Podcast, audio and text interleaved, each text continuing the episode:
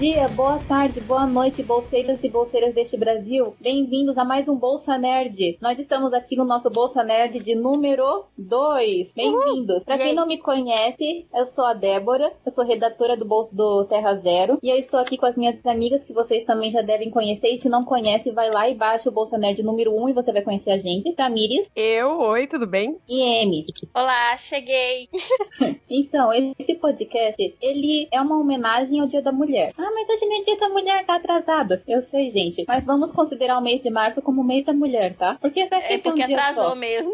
Atrasou bastante. É, a gente tenta contornar as coisas e as migas não ajudam, né? Mas enfim. É. Então, em homenagem ao Dia da Mulher, que foi agora no dia 8, nós preparamos pra vocês algumas listas sobre mulheres personagens ou mulheres de verdade que foram importantes na cultura pop. A gente separou por cinema, literatura e TV. E os quadrinhos, Débora, Terra Zero é um site de quadrinhos. Você tem que conversar com o teu chefe. Calma. A gente já falou muito de quadrinhos, a gente ainda vai falar muito de quadrinhos nesse podcast, tá? Então, como a gente não quer fazer um podcast de 10 horas de duração, a gente resumiu pra isso. E se a gente não falar alguma personagem ou alguma mulher, não é esquecimento. É porque a gente realmente teve que encurtar as nossas listinhas pra poder fazer um podcast que vocês escutem sem ficar cansados, tá? Então, tá. É, porque 10 horas de nós acho que seria meio cansativo. Sim, até pra nós que nos gostamos muito, nós iríamos ficar cansadas. Sim. A gente não quer estragar a relação, então, né? Tá. Não, é bom ter um pouco de saudade, um pouco de papo. Sim. Mas enfim, vamos...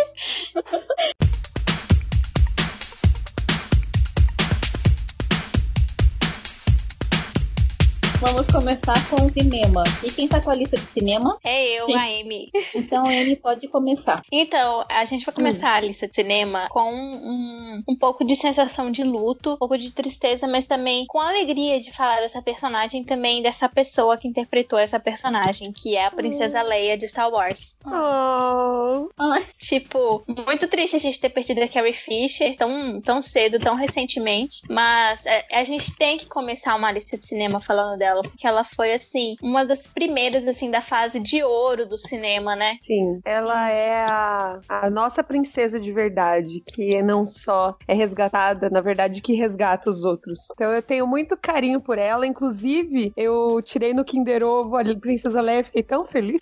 Tá tendo Kinder Ovo de Star Wars? Tá tendo Kinder Ovo de Star Wars, gente. Eu gastei... Meu Deus. Você gastou uma parte do seu salário. Não, o pior é que tá barato. Contas pra poder comprar um Kinder Ovo. Se você pensar no valor do Kinder Ovo e no valor do brinquedo, se fosse, né, pra você comprar ele só o brinquedo, ia ser mais caro. Então tá valendo a pena, tá, galera? Mas, então, vou procurar.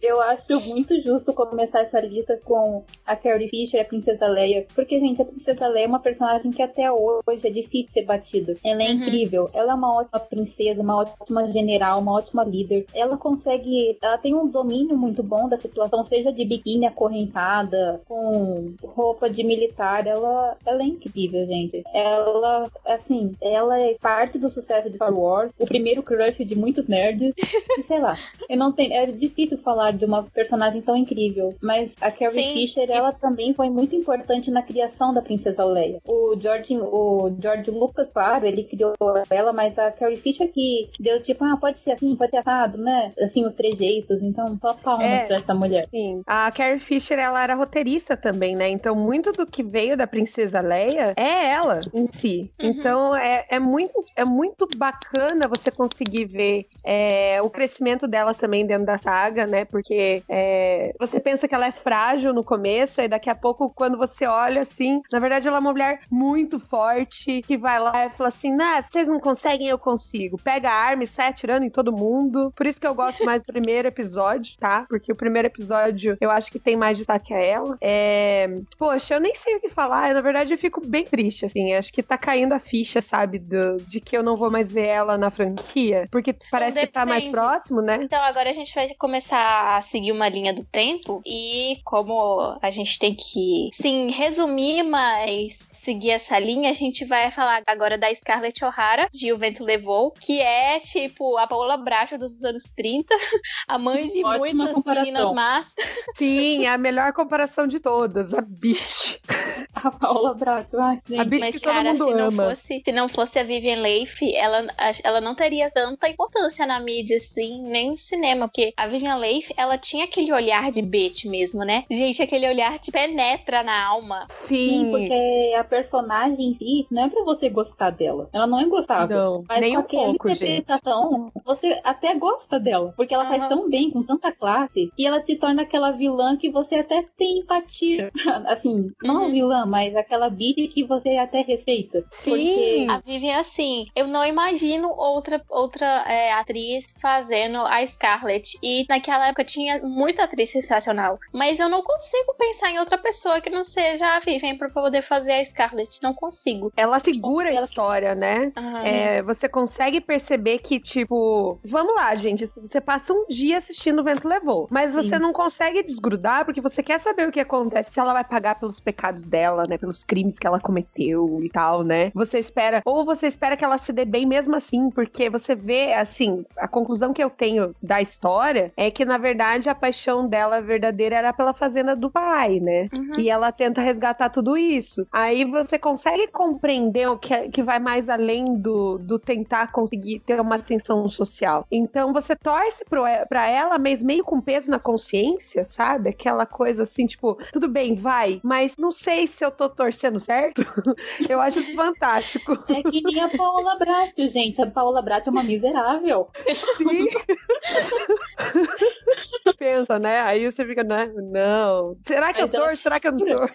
Naquela época, nos 30, anos 40, teve a grande ascensão do noir. E, nossa, tem muitas personagens de noir que eu adoro, né? Que são as femme fatales. E a mais icônica é, de longe, a Gilda, que acho que algumas pessoas não sabiam que a Celina de Batman Noir é a Gilda, que é interpretada pela minha queridíssima Rita Hayworth. E eu acho essas femme fatales fantásticas. Elas foram uma das primeiras que representaram uma mulher forte no cinema. Isso é muito legal. E seguindo com a lista, essa também é outra favorita minha. É a Holly Golightly, de Bonequinha de Luxo, mais conhecida pelo título, né? Que é originalmente um livro de Truman Capote. E o Truman Capote não queria a Audrey Hepburn para poder interpretar a Holly Golightly, mas ela é uma das figuras mais icônicas, famosas e respeitáveis da cultura pop. Isso não tem como negar, porque a roupa dela nunca sai de moda. A roupa dela é extremamente copiada. O estilo dela é muito copiado também. Então ela tá em todos os lugares, tá em propagandas, tá em revistas de moda, tá em filmes também, tem vários filmes com referências à Bonequinha de Luxo. É fantástico. E eu não sei se tu percebeu, Tamires, naquela semana que você tava aqui, que eu dediquei a minha semana em homenagem à Bonequinha de Luxo. Sim, eu percebi, tá? Eu não perco referência. Eu me fantasiei dela no carnaval.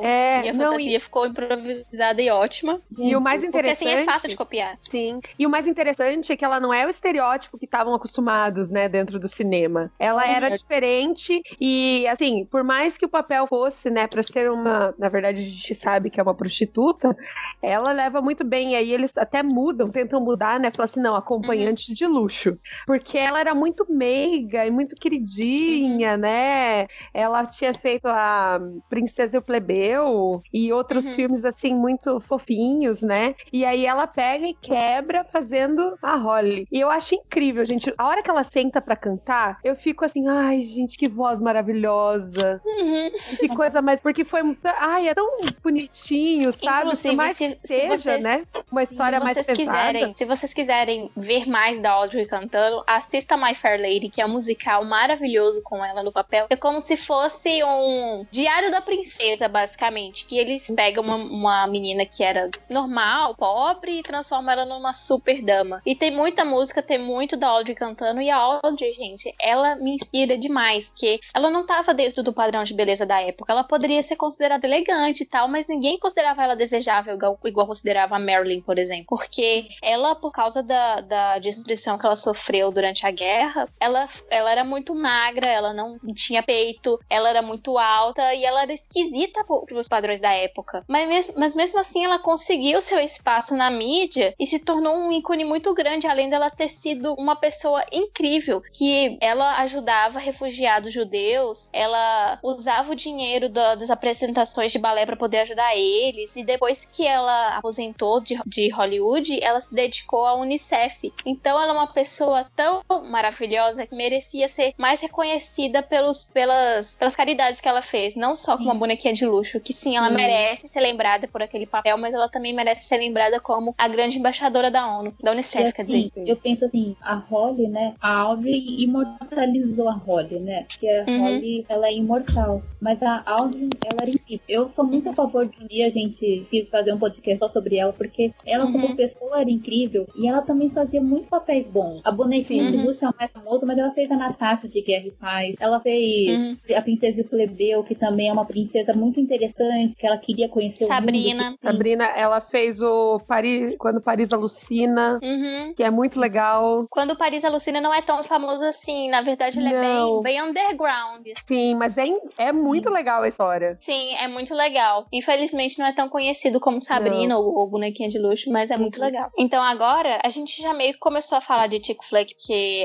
Bonequinha de Luxo é um chick flick dos anos 60, mas os chick flicks tiveram uma explosão nos anos 80, com filmes como A Garota de Rosa Choque, Heathers, mas agora a gente vai falar de um chick flick famosíssimo dos anos 90, que é um ícone de moda também, que é As Patricinhas de Beverly Hills, ou como eu prefiro chamar, Clueless, que é com a lindíssima Alicia Silverstone. Sim, aquela saia amarela. Não tenho palavras pra escrever, o quanto eu amo esse filme. E eu tô muito revoltada, porque tiraram no Netflix já tem um ano, eu tô há um ano sem ver Clueless. Gente, e é legal porque As Patricinhas, pra quem não sabe, ela é uma releitura da Jane Austen, Emma, né? Mas é uma releitura tão bem feita que virou uma marca própria, porque fez muito sucesso, e tanto que depois gerou série e tal, não foi tão boa como o filme, mas a marca ficou forte. Você não precisa conhecer. Eu tava vendo as tendências do inverno 2017 e já tava lá, o estilo da Cher em Patricinhas de Beverly Hills vai tá voltando. E eu... Isso! Muito bom! Gente, eu pirei, porque quando eu fui na Forever 21 em janeiro, eu vi a saia da Cher amarela lá no manequim. Eu quis pegar o manequim e levar pra casa. Porque, gente, aquela saia é meu sonho. E, assim, ano passado, até hoje tá um pouquinho, mas ano passado, os anos 90, assim, voltou. E tava muita gente se inspirando em Clueless. E, nossa, esse filme é tão legal em bordões, em figurino, em história, em piadas, ele é maravilhoso em todos os pontos possíveis. E o mais legal é que você não precisa conhecer Jane Austen pra entrar em contato, e ele é um filme que passou na sessão da tarde, assim, durante muito tempo. Eu lembro que eu sentava pra assistir, gente, eu dava gargalhada sozinha, assim, a minha mãe até achava eu estranha. E gente, Clueless é tão bom, Clueless é tão bom, quem fala agora. E a Cher é uma personagem, assim, ela é inspirada numa das minhas personagens favoritas, a Emma, mas a Cher, ela não é aquela personagem, ela não é a boazinha. Ela tem boas intenções, mas ela faz um monte de besteira pra fazer a coisa certa. Mas o legal é que ela muda, ela tem aquela, quando ela se dá conta de que isso tá machucando as pessoas perto dela, ela tem aquele momento de autorreflexão. Ela até para e compra uma roupinha no meio do caminho, no meio da autorreflexão. Gente, é hilário, porque na hora que ela percebe que ela tá apaixonada pelo cara, a fonte atrás dela, tipo, liga do nada. Sim. Entendi! Cara, é muito bom. Eu amo tanto esse filme que, assim, eu não gosto de Jane Austen e eu gosto de Clueless porque ele é muito bom. E é importante ressaltar que foi dirigido por uma mulher. E eu também quero deixar um momento em memória aqui, porque a atriz que fez a Thay, a Brittany Murphy, ela faleceu, acho que em 2007, se eu não me engano. Sim. Infelizmente, ela teve uma overdose, ela morreu muito jovem, mas ela eternizou a Thay, uma personagem muito boa também, que passou por várias mudanças no filme. E, ai meu Deus, eu espero que tenha algum reboot um dia, mas assim, bem feito. Sim, é bem importante. Ai, é muito bom. Musical de Clueless. Uhum. Eu tava vendo um rumor de musical e eu acho que combina muito. Uhum. É porque assim, ele é incrível. Ele já tá imortalizado também, né? Então aí se você mexe numa coisa assim, numa coisa que já tá na memória do povo e faz errado, pode ser um fracasso, né? E aí você... Gente, os bordões são tão bons. Eu fiz até uma imagem assim no porta-retrato que eu recortei letras de revistas e montei escrito Ugh, Azef. Que essa frase é muito boa, ela é tão curta, mas ela fala tanta coisa. Sim. Mas assim, meninas, eu não sei vocês, mas ele é de o quê? De uns 15 anos atrás? Não, bem mais. Não, é de 20 mais anos atrás. 20 é de 95. Atrás. É de 95, tem 22 anos. 22 anos. Eu não vejo necessidade de um revival dele. Porque, eu também não. Não vejo necessidade. Talvez daqui uns 30 anos, mas hoje eu já ainda consigo, acho que ainda se conecta muito bem com a geração. Uhum. O computador era datado, mas fora isso, acho que tá tudo muito... Mas o computador da Cher tinha uma coisa que nenhum computador tem hoje. Verdade. Sim, tá? Gente, fazer aquelas combinações. Eles tentam fazer aplicativos igual ao do computador da Cher. Eu não vi nenhum que é igual. Eu já experimentei vários. Não tem nenhum que dá certo daquele jeito, nenhum. E todos os que eu vi desse jeito, você tem que tirar foto da sua roupa pra poder montar as combinações do aplicativo, então é muito cansativo. Então Clueless ainda é à frente do nosso tempo. À frente, porque não conseguiu fazer um aplicativo que nos ajude a escolher roupa de manhã. E assim, tem vários elementos de Clueless no meu dia a dia, porque eu amo pompons, eu tenho canetas de pompons, eu adoro gargantilhas, eu adoro penteados e coisas dos anos 90, então... E a Alicia Silverstone, gente, eu sou muito apaixonada com ela. Pra mim, a Alicia Silverstone é a Stephanie Brown. Doa quem doer, pra mim, ela é a Stephanie. Enfim. E assim, uma coisa legal de Clueless, que é a origem da Jane Austen, desculpa aí, eu sei que tu não gosta, mas foi ela que criou, é que a relação, assim, apesar de ter ela e o Josh, uma das relações mais fortes é ela e a Kai, que são a amizade das duas. Sim. Porque... Verdade. É a Cher tentando ajudar, porque ela realmente acha que tá fazendo melhor pela Kai. E a Kai, ela vê a Cher como, uau, tudo que ela quer ser. É porque a Cher é assim, ela foi criada numa mansão e tal, em Beverly Hills e tal, longe da realidade de muitas pessoas, então a realidade da Cher é aquela realidade fabulosa e tal, então ela acha que essa riqueza toda que é o certo pra todo mundo. Então o amadurecimento da personagem foi perceber que cada um tem sua realidade. Sim, e que isso é uma coisa muito legal nela, porque ela vê que não é porque é certo pra ela que é pra todo mundo. Uhum. Então é muito legal que ela deixa as pessoas viverem a vida dela, porque o problema dela é que ela é intrometida. Ela se mete porque ela quer ajudar as pessoas. É aquela pessoa que teve tudo na vida e quer que todo mundo seja como ela é, sabe? Porque ela é uma cópia. Você é uma virgem que não sabe dirigir. Eu amo essa frase. Mas eu acho legal que a relação delas é um dos pontos altos da trama, né? Porque elas são amigas mesmo. Não é que ela só faz a side projeto dela, ela realmente gosta dela. As duas são amigas. Uhum. E ela quer o melhor, né? Você vê que ela quer o melhor pra amiga dela. Ela quer que a amiga dela atenda socialmente, que ela tenha visivelmente o mesmo nível, mas às vezes não é aquilo, né? Ela faz de bom coração, mas ao mesmo tempo ela não percebe que ela tá interferindo na vida dos outros. Então, é autêntico, mas ao mesmo tempo ela percebe o erro dela a tempo de poder consertar e ficar tudo certo no final. Sim. Então, agora a gente vai pra outro chick flick que eu acho que é ainda mais icônico que Clueless. Ele é dos anos 2000, bem do comecinho dos anos 2000. Esse filme ajudou muito a Lindsay Lohan a atingir uma popularidade e é Mean Girls, Meninas Malvadas. É o outro favorito meu. E, gente, Regina George trai o Aaron Samuels toda quarta-feira no auditório. Quem não sabia, tá sabendo. Sim. Spoiler, amiga. Spoiler, desculpa aí. Gente, é um filme tão, tão comédia que, assim, toda vez que eu assisto ele, eu me acabo de rir. Sim, claro. É legal porque o filme não tem uma heroína. São todas, assim, talvez uma não é tão má quanto a outra, mas elas são todas más. A heroína do filme que é a Carrie, só que ela passa a ser anti-heroína, vira uma vilã e depois volta a ser heroína. É. Então é muito bom porque é muito real, assim, né? Você coloca pessoas numa situação, em situações mais reais possíveis, talvez, né? De que não existe gente boa, existe pessoas cheias de interesses. E esses interesses, quando eles convergem, tudo bem. Quando eles divergem, tem problema. Então, é um tentando derrubar o outro, como a vida escolar, né? É. Talvez uma vida escolar mais exagerada, né? Aquela coisa toda mais exagerada do que é real. Mas, é super divertido, gente. E quando uma mulher quer ter má, gente, é horrível. Ela vai pelas beiradas, ela destrói a vida da pessoa. Faz a amiga perder o namorado, faz a amiga engordar, perder o vestido pro... destrói a vida da pessoa. É porque a gente não tem frescura. É só isso. Não esconde quem é, né? O homem, quando ele é mau, ele é meio tipo, quer matar e pronto. A mulher vai pelas beiradas, sabe? Vai destruir todo... Você não destrói uma vida, você destrói uma reputação inteira, né? Sim. E assim, é interessante não vai morrer como mártir, não. É interessante porque o filme foi idealizado e roteirizado pela Tina Fey, que fez outras obras incríveis. E ela teve a ideia do filme de uma maneira um tanto curiosa, porque ela estava lendo um livro de autoajuda chamado Queen Bees and Wannabes, que é sobre essas panelinhas da escola e como essas panelinhas de meninas populares acabam discriminando as meninas novas, as meninas que não têm tanta condição financeira assim. E foi através de um livro de autoajuda que ela teve a ideia de fazer esse clássico do cinema adolescente. Gente, como o comediante consegue espremer um negócio que você pensa que não consegue e tirar uma coisa legal? É muita criatividade. Essa é outra história que, tipo, o relacionamento principal é entre as meninas. Sim, não tem nada de meninos. Tem um romantismo. Tem meninos, mas...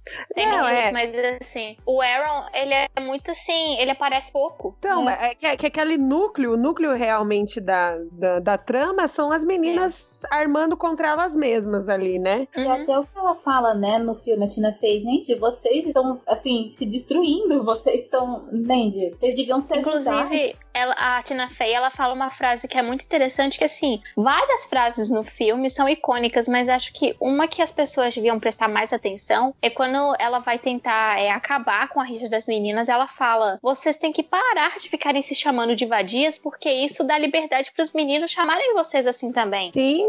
Então, tipo, as meninas se xingarem, ficarem brigando e sendo desunidas, isso só dá trela pros meninos ficarem falando que a gente é vadia, que é menina desunida, que não existe amizade verdadeira entre menina. E assim, é verdade, eu e a Tamires, a gente tava falando disso antes, né? Sim. Como às vezes a gente se sabota, entende? A gente tem que se unir mais, e o filme já falava disso, poxa, em vez de ficarem sabotando uma outra, vamos nos unir, né? E no final todo mundo se une. E assim, tem o Meninas Malvadas 2, mas ele é um filme mais família, então por isso que ele não é nem tão conhecido assim, porque ele é realmente ruinzinho, mas eu espero que tenha um revival um dia do tipo reencontro do ensino médio, sabe? Pode e ser. E aí ver como que tá cada uma e tal. Pois é, a Tina Fey falou que existe uma possibilidade muito grande, diz que pode ser que esteja em produção, mas eu quero muito ver isso, tipo, como é que elas estão agora, o que elas estão fazendo atualmente, ia ser bem legal. O duro é trazer a Lindsay Lohan de volta, né, gente? Mas ela tá bem agora, ela parou com as drogas já tem um tempinho. Mas ela envelheceu muito, né? Mas todo mundo envelheceu, Flu. Mas a Rachel McAdams, a Amanda Silverstone, a Amanda Seyfried, ainda tá muito bem. Envelheceram bem. Mas porque Amanda Seyfried, ela tem uma carinha de bebê mesmo. Ela sempre teve. E assim, o legal é que o filme, ele não trouxe só a Lindsay Lohan. Revelou a Rachel McAdams, a Amanda, outras atrizes foram reveladas. Apesar que a Amanda já tinha uma fama antes de Mean Girls. Eu acho ela tão hilária no filme. Ela tem uma cara de tonta. Sim, quando ela sai daquele L. É muito bom, gente. Não, eu não sei nem mais o que dizer sobre o filme, porque ele é muito bom. Tem tanta coisa que a gente podia falar. Da parte que ela dá a barrinha de cereal pra engordar. Do Jingle Bell Rock. Ai, amiga, isso aqui você vai emagrecer com isso, tá? Você vai ganhar peso, mas depois você vai perder. Ai. É muito miserável, né? A gente... Então, seguindo com a nossa lista, agora eu vou falar do meu filme favorito de todos. Desculpa se eu começar a falar demais aqui, muito rápido, mas é porque esse filme realmente é meu favorito de todos os filmes que existem na vida. Esse filme é Legalmente Loura. Gente, nós assim, não amamos tanto quanto você, mas amamos também. Nós amamos também. A Elwood, ela foi assim, cara, se não fosse a El, eu acho que eu não ia ter conseguido terminar o ensino médio, sério, porque assim, eu fiquei muito mal durante o ensino médio, porque eu sofro de descalculia, pra quem não sabe, é uma condição que você tem uma dificuldade muito grande com matemática, tipo, é como se fosse dislexia, só que com números, e isso tava tipo, me matando, porque eu precisava passar de ano, mas eu tenho essa dificuldade, eu tenho essa limitação, e eu tive vários outros problemas também, e eu era muito subestimada e tal, porque eu sempre fui uma pessoa que gosta muito de usar rosa e coisas fofinhas, então as pessoas me viam como uma pessoa burra, e quando elas me conheciam, elas me viam que eu não era tão burra assim, e a El, ela é exatamente sobre isso, ela é sobre uma menina que ela gosta muito de rosa, de ser estilosa e tal, e as pessoas não têm fé nela, mas aí ela se dedica e mostra pra todo mundo que eles estavam errados, e a El, ela foi uma das primeiras personagens a desmistificar a lenda da loura burra. Sim, e eu acho é tão legal esse filme, porque ele quebra tantos tabus, porque ela chega na faculdade, assim, primeiro que quando as pessoas dizem que ela não podia ir pra Harvard, ela diz assim, gente, eu sou a melhor aluna em moda, as pessoas acham que estudar moda é pouca coisa, mas não é, gente, não é só... Não é, até porque eu vou fazer moda, mas assim, é uma coisa que eu já tenho conhecimento, já tem muito tempo, e olha, é duro, tem que estudar arte, tem que estudar história, tem que estudar modelagem, que é um saco, é muito sofrido ser uma profissional da moda, muito mesmo. E ela já era a melhor da turma nisso. É. E as pessoas subestimam ela e ela consegue, ela vai conquistando as coisas aos poucos e vai calando bocas. E o que eu acho legal é porque ela nunca trata ninguém mal. Ela sempre mantém a classe, sempre mantém a educação, né? E vai lá. Tipo, vai quando ela tava na manicure e a Pauline perguntou como que era a atual do ex dela, ela poderia ter acabado com ela e tal, mas ela assim, ela não é de todo feia, se ela tiver umas luzes, ela vai ficar maravilhosa. Sim, as duas acabam sendo melhores amigas no final. Sim, elas acabam virando amigas, né, e aí você vê assim, tipo, a construção, né, de que ela não teve preconceitos, quem tinha era a outra, e quando a outra começou a ver que ela realmente era aquela menina que ela tava vendo o tempo todo, não era duas caras e nem nada, que ela tava mesmo tentando ajudar o grupo, aí elas viram melhores amigas e isso venceu inclusive aquela coisa de namorado, que a gente não vai ser amiga por causa do namorado. Inclusive nenhuma das duas fica com ele, tava tudo certo. Sim, né? E uma coisa que eu acho legal também é que ela nunca tenta mudar pra agradar ninguém. Eles reconhecem isso, sabe? Ela diz assim, olha, eu sou assim, eu vou mostrar. Entende? Ela não muda as roupas dela, não muda o cabelo dela, nada. Ela só continua fazendo o trabalho dela. E sabe, eu me identifico muito, muito com a Ela nesse ponto, porque assim, as pessoas falam assim, mas você já tá com 19 anos, você não tem idade pra poder ficar usando esse tanto de rosa, ter tanta coisa de pompom e coisinhas fofas, e eu não tô nem aí, sabe, eu posso ter 20 anos, eu posso ter 30 anos, eu posso ter 60 anos, se eu gosto daquilo, eu vou usar. Sim. Liga, o meu quarto, ele é todo cor de rosa, tá? É sério, a minha, o meu sabe, também. É parede cor de rosa, cama cor de rosa, cabide cor de rosa, prateleira, tudo. Até meu netbook que eu tô usando agora pra gravar esse podcast é cor de rosa. É cor de rosa. O meu também, tipo, as minhas paredes são rosas, eu tenho a penteadeira toda rosa.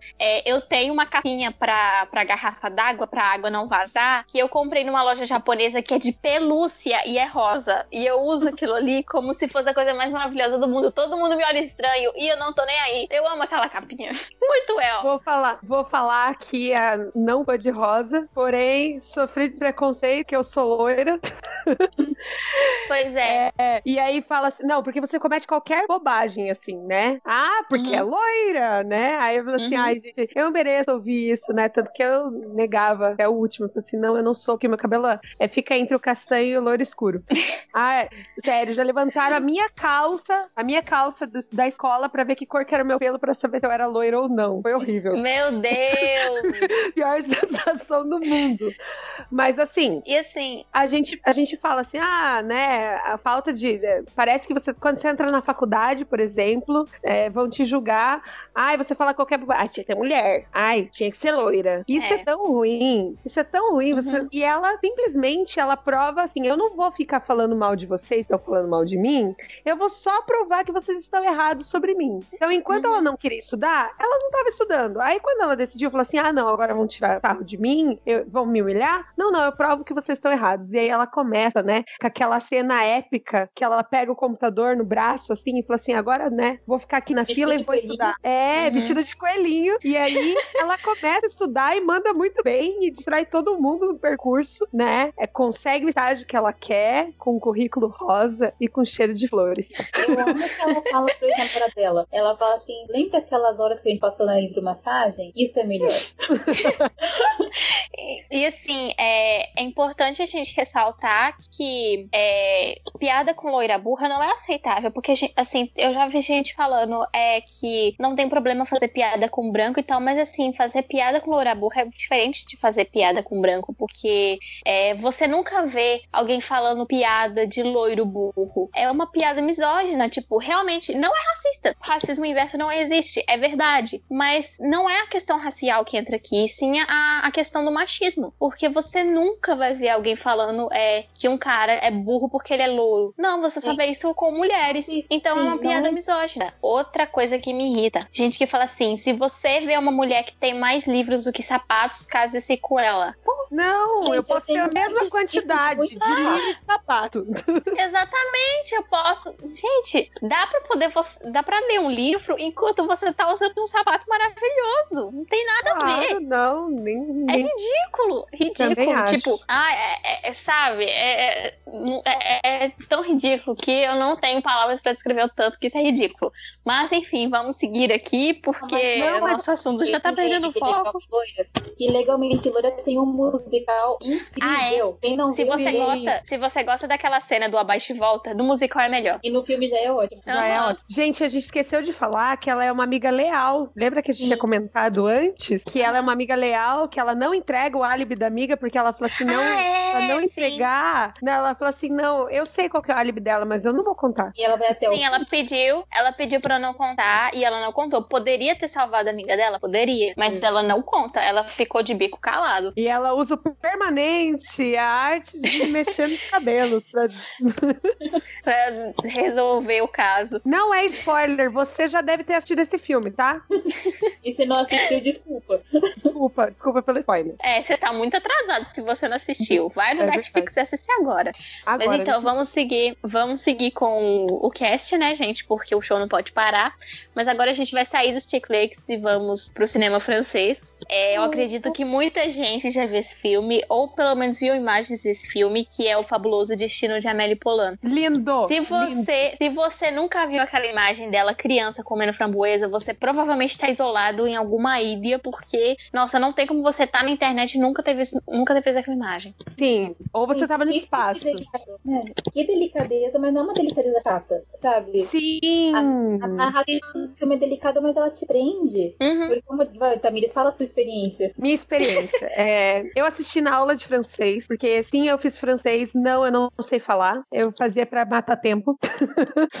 E é interessante porque a gente assiste na língua original, né, sem a dublagem, e aí eu pensei assim, nossa, começou o filme e falei assim, nossa, né, que filme bonito, mas que filme triste. E aí você para pra pensar, né, em todas as situações, aquelas cores, a paleta de cores do filme é linda, maravilhosa, muito linda, e assim, uma das coisas que me segurou, porque eu já falei em outro podcast, eu tenho déficit de atenção e hiperatividade, que é aquela coisa que se você não senta na frente do computador e não tem algo interessante acontecendo, a mosca é mais interessante, o céu é mais interessante, as estrelas são mais interessantes, interessante. E uma coisa que me prendeu no filme não foi a história principal, foi aquele dito daquele fantasma da cabine de fotografia, porque ela queria descobrir quem que era, porque eram metades de fotos e ela nunca conseguia preencher todas, e ela queria saber se aquilo era um fantasma, se aquilo era uma coisa, e aquilo me prendeu de uma maneira que eu fiquei envolvida com o filme, assim, e eu não vi ele passar, porque ele é longo, e aí a solução só é dada meio no final, assim, sabe? E aí eu falei assim, tá, muito bom, amei, obrigada. E aí eu recebi de presente depois, porque eu gostei tanto, que a minha amiga, quando descobriu, me deu de presente, tá? Então eu tenho ele guardadinho ali, junto com a minha coleção de filmes, e ele tá guardadinho num lugar onde eu sempre vejo ele e falo assim, ai, Amélie. Gente, é um filme, assim, tão bonito, de uma estética tão bonita, de uma história tão sensível, tão tocante, mas assim, uma das coisas que eu mais admiro no cinema europeu, porque acho que muita gente não sabe, mas eu amo cinema europeu, e é um detalhe, assim, pequeno na imensidão que é a Amélie, mas eu acho tão admirável o quanto é delicada uma cena dentro de um sex shop naquele filme, porque, assim, filmes americanos, eles têm um tabu enorme com essas coisas, mas na Europa, eles são muito mais tranquilos em relação a esses assuntos, e pra poder retratar num filme, pelo menos. E a Amélie, mesmo com cenas de sexo e cenas dentro de um sex shop, consegue ser tão delicado, tão sensível, tão doce. Sim, e a história é super triste, né? É. Mas é um triste, mas é aquele agridoce, sabe? Sim. É triste, mas é doce. É, assim, tem aqueles momentos, como diria, sabe? Que você sorri, mas cai uma lagriminha também. Uhum. O final é feliz. O final é feliz, mas o começo do filme é bem triste, porque os pais achavam que ela tinha uma doença no coração e não deixavam ela sair de casa. E a mãe morre. Uma morre muito, muito, muito estranha e muito, muito precoce. E eu acho incrível também que a gente acompanha a vida da Amélie desde que ela era um feto. Sim, tudo, né? Você acompanha é uma incrível. Vida. É incrível. A gente acompanha ela de perto. E é incrível perceber a evolução da personagem, que ela tem toda aquela questão da timidez. E ela precisa perder aquela timidez pra poder ficar com o cara que ela ama. E, nossa, tem tanta história no filme. Tem a história do gnomo, que é ótima. E a gente fica assim, meu Sim. Deus do céu, como que esse gnomo tá viajando? São muito intrigantes as histórias que tem, né? Uhum. Na verdade, ele te prende assim, porque ele vai jogando a história da Amélie e com um monte de outras histórias entrelaçadas a ela, que são intrigantes, e aí você quer saber o que tá acontecendo, assim, o tempo todo. Eu acho a narrativa francesa muito dinâmica nesse sentido, porque você não precisa ficar preso a uma história só, né? Ele consegue montar um monte de outras histórias que vão se conectando e você não vê o filme passar. Uhum. Você não sente, e ele é inclusive, eu acho que a narrativa francesa, tanto que eu sou apaixonada pela trilogia das cores francesas, que é uma homenagem à Revolução, né? Que é a liberdade azul, a igualdade branca e a fraternidade vermelha. Eles usam uma... E a Débora chega em casa e fala assim, nossa, você tem! É a única pessoa que eu vi. Mas, inclusive, eu assisti esse filme com meu namorado que tem TDAH, beijo pra ele, amor da minha vida. E ele nem piscava direito quando ele tava no filme. Eu achei que ele não ia gostar do filme, porque, assim, muitos filmes que eu gosto, ele não gosta. E eu falei assim, olha, eu acho que você não vai gostar desse filme, mas vamos ver. A gente viu, quando eu vi, ele tava tão entretido no filme. E eu perguntei no final, você gostou? Ele disse assim, gostei, achei muito interessante. Eu fiquei tipo, meu Deus! Eu fiquei tão feliz que ele gostou do filme. E ele cismou que eu pareço a Audrey Tautou.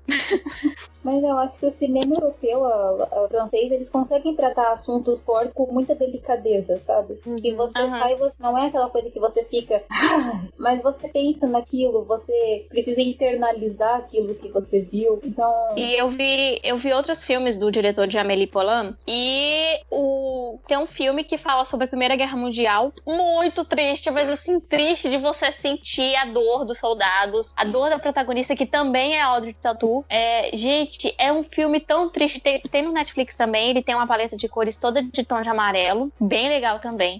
Mas é tão triste. Ah, outra coisa que eu queria comentar sobre esse filme também, a Rachel da trilogia Nolan de Batman, ela é uma prostituta assassina nesse filme. Vale muito a pena ver. Qual das duas? Oi? Qual das duas? Esse segundo filme, né? Da primeira guerra? Segundo filme. Tem duas?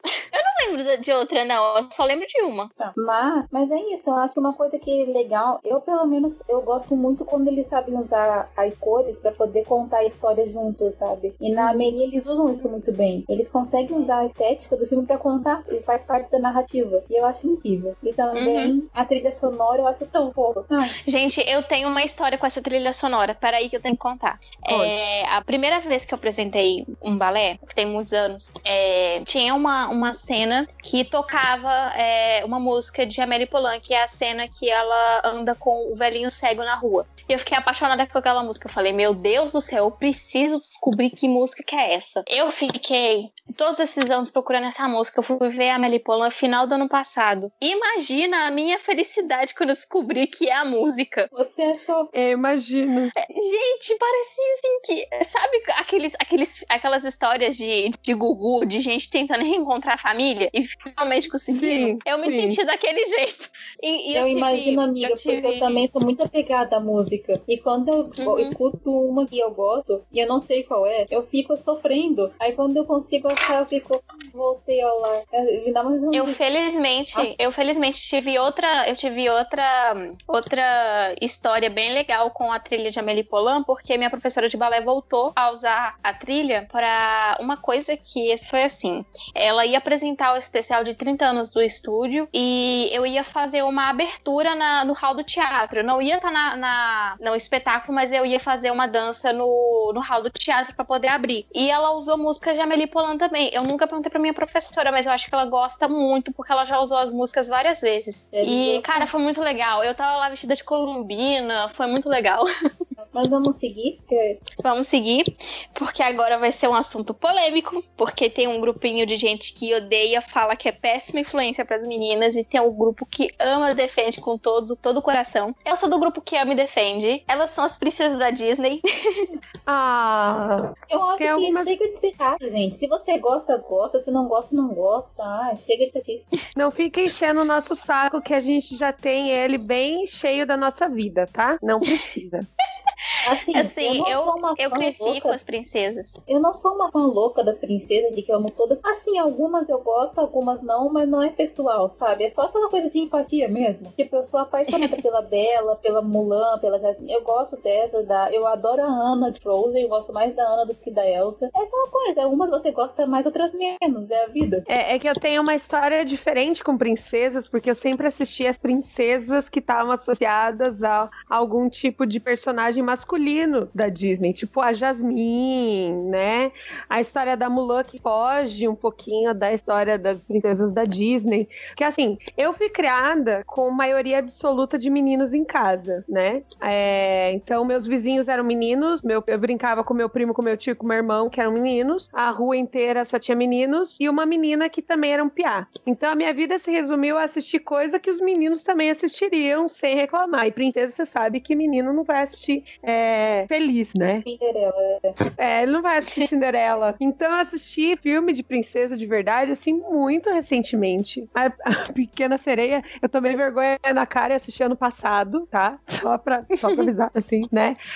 Então eu sempre conheci aquelas personagens, elas acompanham o protagonista, mas elas são muito fortes também. Tipo, eu lembro da Jasmine, que foge do palácio, né? E que se aventura nas ruas e mente sua identidade. E aí se apaixona por um ladrão que depois vira um príncipe, e aí ela fica confusa, e ela descobre que ele é realmente um ladrão, que achou uma lâmpada, e eles foram felizes para sempre. Resumiu agora. Já eu tenho uma história, assim, de amor muito longa com as princesas, porque a minha vida toda eu fui fascinada com elas. Eu colecionei a revista que teve delas em 2005 para 2006, mais ou menos.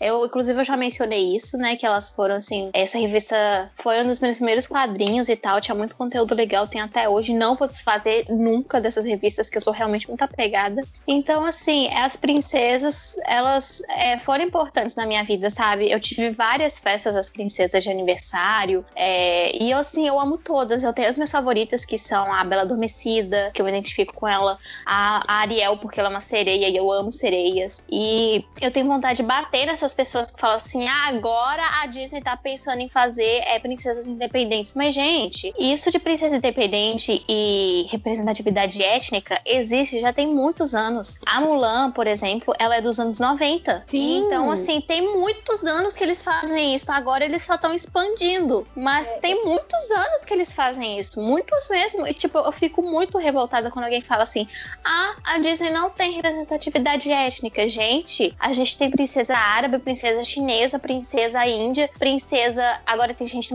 a gente tem uma princesa havaiana, tem princesa negra, tem princesa de tudo quanto é jeito. Sim, pra cada gosto, né? Sim. Sim. Eu acho que a gente sempre sabe o que o público quer, sabe? O que o público procura. Uhum. Eu acho uma coisa legal e uma coisa das princesas, primeiro, que elas sempre foram as protagonistas das histórias, né? Uhum. Entende? Sempre teve isso. O príncipe aparecia de pô, sabe? No finalzinho dava um beijinho assim, mas a história era das princesas ou das fadas, uhum, como a Bela Adormecida. E eu acho que essa coisa legal é que, eu acho que... Assim, o produtor de Moana foi o mesmo da Pequena Sereia, né? Ele falou, gente, a Ariel, na época dela, ela era uma rebelde, entende? Você tem que pensar na época que foi feito. A Ariel era a princesa que ela não queria viver no mar. Ninguém dizia, mas por que o mar é tão bom? Mas ela queria ter pernas, ela queria ir pro mundo do, assim, o nosso mundo, né? Entende? Então tem que ver que cada uma é uma. Você vê a Bela. A Bela, ela é aquela que ela... Eu amo a Bela porque eu me identificava com ela porque ela sempre tinha um livro na mão e ela tinha o cabelo e o olho da mesma cor que o meu. E eu achava tão legal. Porque eu também, tipo, sou branca de cabelo escuro e olho castanho. Aí eu falava, meu, que legal. E ela também é aquela menina que ela olha os livros pra poder conhecer o mundo, porque ela tem aquela vontade de ser mais, né? Então, uhum, acho que as princesas, elas sempre representavam a mulher forte pra época. Tipo, a Branca de Neve. Não é minha favorita? Não. Mas, gente, ela vivia com uma madrasta ruim e ela não se deixou ser amarga por isso. Ela era uma pessoa de boa, era uma pessoa pra cima e tudo mais. É isso que eu ia falar, porque assim, falam que as princesas só foram evoluir agora, mas assim, todas têm uma história assim de superação e de força, porque a Branca de Neve eu acho ela muito corajosa, a Cinderela, cara, ela sofreu tanto, mas mesmo assim ela não deixava de ser uma pessoa boa, e ela foi recompensada por isso, e falar que a Ariel, ela queria deixar de ser sereia por causa do cara que ela amava, que ela mal tinha acabado de conhecer, gente, ela queria ser humana, isso é mostrado, tipo, no comecinho do filme, antes dela conhecer o Eric. Aquela música que o Sebastião canta não é no final do filme, quando ele se mata. E elas moram no meu coração, elas me inspiram muito, todas as princesas, sem exceção. Todo mundo fala que eu sou a Branca de Neve porque eu tenho o cabelo muito escuro, a pele muito clara e só uso batom vermelho e adoro usar bandana vermelha no cabelo, mas as minhas favoritas são a Bela Adormecida e a Ariel. E assim, a Bela Adormecida também, o pessoal fala que quem é o herói da história é o Felipe, mas na verdade, se você parar pra perceber, são as fadas, porque se não fossem as fadas, o Felipe não ia saber fazer nada, porque elas que ajudam ele, elas que salvam a Aurora, na verdade, porque a Primavera foi quem desfez o feitiço de morte que a Malévola fez, e elas cuidaram da Aurora pra proteger ela, e elas são as heroínas do filme, não tem como negar isso. Quando você para pra perceber o tanto de coisa que elas fazem naquele filme, elas são as heroínas. Eu acho que além das princesas, as histórias delas tinham vilãs que eram mulheres muito fortes. Elas eram magas, tipo a rainha má, a madrasta da Branca de Neve. Quando ela viu que o caçador não deu um jeito, ela mesma foi e resolveu. Entende? Gente, a Cruella. Cara, o que é a Cruella? Gente, a Cruella é fantástica. A Cruella é fantástica. Eu gostava mais da Cruella do que do resto do filme.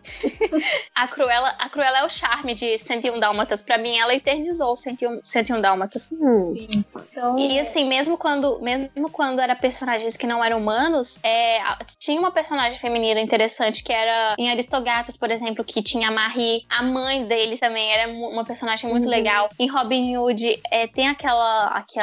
Gente, como é que ela chama? É o par romântico do Meryl. Robin Hood. Eu não lembro como é que ela... Eu acho que Ela também é bem legal. A Disney tem várias personagens femininas legais. E também falar assim que Frozen é o primeiro filme que falou sobre amor de irmã. Gente, a gente viu isso em Lilo & Stitch há muitos anos. Sim, não, e assim, quem nunca, né, se sentiu um pouco mal, até chorou quando a Mulan cortou os cabelos pra poder entrar no exército. junto com o pai, no lugar do pai. Eu detestava cortar o cabelo, aquilo me doía. E assim, então, a gente que é mulher, a gente sabe como o nosso cabelo é pra gente, né? É importante. Quer dizer, pra algumas mulheres nem tanto, mas assim, eu quando eu era criança, eu detestava cortar o cabelo. Eu cheguei a ter o cabelo assim na altura da bunda. E hoje eu gosto de cortar o cabelo, não muito curto, mas eu gosto. Mas na época, nossa, eu achava pavoroso cortar o cabelo. Não achava questão de cortar, mas é que o nosso cabelo, ele é muito da nossa vaidade. Até quando a gente corta, pra gente se sentir melhor e tudo mais, que a gente gosta, assim. Mas ela, quando corta, ela abriu mão da vaidade dela pra poder, pelo país dela, pelo pai dela. Enfim, ela muito mais pelo amor que ela tem pelo pai, né? Porque o pai tá muito velho pra lutar e ela decide, então, lutar pelo pai, mas aí depois vem o país, porque aí ela... Acho que a entrada dela no exército fez ela amar mais o país dela também. E assim, pra quem não sabe, essa é uma lenda chinesa, e se vocês verem o filme chinês, ela não termina com o príncipe no final, né? Não é príncipe, não, é o guerreiro. É que na versão chinesa é um príncipe. Ah, tá. Ela não termina com o par romântico dela, ela abdica do par romântico pelo próprio país. Ah, aí você, tá. Tipo, cortou o coração. Ah, gente, antes da gente prosseguir. Vou falar uma coisa legal sobre isso. É que eu achei muito legal como a Disney, pra produzir os live action de Mulan e de Aladdin, estão buscando elenco do povo. Tipo, o elenco de Mulan de oriental, o elenco de Aladdin, assim, entende? Não vai ser uma trampa que vai fazer... Rei Leão é o musical de Rei Leão, o elenco é praticamente todo negro. Sim. Ai, que bacana, muito bacana. Parabéns pela iniciativa, Disney. Isso é muito legal. Mas antes da gente prosseguir, eu queria fazer um comentário que é uma curiosidade. Na época que teve essa revista que eu mencionei, por algum motivo, a Esmeralda de O Corcunda de Notre Dame, ela tava na franquia das princesas. E eu tenho revistas ali com a Esmeralda, que tem histórias da Esmeralda, tutoriais de coisas da Esmeralda e jogos da Esmeralda. E eu não sei por que ela entrou naquela época e depois ela saiu. Mas assim, eu achei legal, sabe? Porque ela é tão cheia de si também, ela é tão independente. Ela é uma ótima personagem. Sim. A gente vai falar isso depois, mas o Victor Hugo sabe escrever boas personagens femininas, né? Então, agora a gente vai falar das menções honrosas. Primeiro eu quero falar de uma diretora, que ela é assim, infelizmente Hollywood não tem tantas diretoras mulheres, mas ela é uma diretora que conseguiu se suceder muito bem, talvez porque ela já nasceu no ramo e tal, mas ela é muito boa mesmo, ela merece reconhecimento, que é a Sofia Coppola. As Virgens Suicidas é o meu filme favorito dela, e ela assim, ela tem um cuidado estético muito grande com os filmes dela, e eles são maravilhosos. Maria Antonieta, que fala maravilhoso. Então, ela é muito incrível, né? Mas também, filha de quem é, ela conseguiu pegar o melhor do pai e ser mulher ainda por si. A mulher é tão elegante, tão diva, tão maravilhosa. Parabéns. Ela faz o que o pai dela não faz, né? Que você é sensível ao mesmo tempo que você tem todos os paranauê do cinema. Sim. E, assim, cara, tem toda a menção honrosa porque eu assisto tanto filme, mas eu quero fazer uma menção honrosa à Hedy Lamarr, que ela foi uma mulher revolucionária no cinema e na tecnologia, porque ela foi a primeira mulher que fez uma cena de orgasmo feminino, e ela foi a mulher que, atenção, inventou o Wi-Fi e o Bluetooth. Obrigada. De nada. Porque, gente, eu só tô gravando isso aqui agora por causa da Hedy Lamarr. Pra você ver, né? E ela era uma mulher tão linda, gente, ela chegava a reluzir de tão linda que ela era. Ela era linda, assim, de mente e de rosto, porque, nossa, ela era muito perfeita, inclusive a Branca de Neve. O Wi-Fi, essa galera toda que tá nos ouvindo, parar e dizer obrigada. Exatamente. Inclusive, a Hedy Lamarr foi a inspiração de design da Branca de Neve. Né? Então vamos lá, vamos parar esse momentinho, agradeça, por favor. Ok. Então, menina, você tem alguma menção honrosa? Eu tenho. Quero mencionar a Furiosa de Mad Max. Eu acho ela incrível, porque se você conhece a franquia Mad Max, é uma franquia masculina, que é protagonizada por quem? Pelo Max. Aí chegou a Furiosa nesse último filme e roubou o filme pra ela. E ela conduz tão bem, ela é tão forte, tão incrível. E tanto que o Max quase nem fala. Ele coadjuvante? Ele é o coadjuvante do filme. E ela conduz muito bem. Acho que todas as mulheres do filme são muito importantes. A motivação dela do filme é libertar, é tão ela querendo se libertar daquele domínio, né? É muito... Eu lembrei. Eu acho incrível. E também eu acho legal porque a Furiosa, ela, além de ser uma mulher que é admirável, ela é deficiente também. Então, minhas palmas a ela. Quero mencionar também a Indy, de Pretty in Pink, a garota de rosa choque. Ai, aquela atriz. Ela ama rosas, que já é uma coisa boa. Mas eu acho legal que ela é tão segura de si, porque o filme vem conduzido porque ela mora e estuda numa escola que separa pobres e ricos. E ela é pobre. E ela não tá nem aí, sabe? Entende? Ela lida com aquele meio social e ela não... Ela é muito, muito autoconfiante, ela é madura, então eu gosto muito das personagens, eu gosto muito do filme. E também eu quero mencionar a Rey de Star Wars, que ela é recente, mas tá escrevendo seu nome na franquia, e ela me roubou o filme do último Star Wars pra ela, e tá roubando dessa saga, então são as minhas menções honrosas. Assim, eu fiz cosplay da Rey, tá? Pode. Fiz.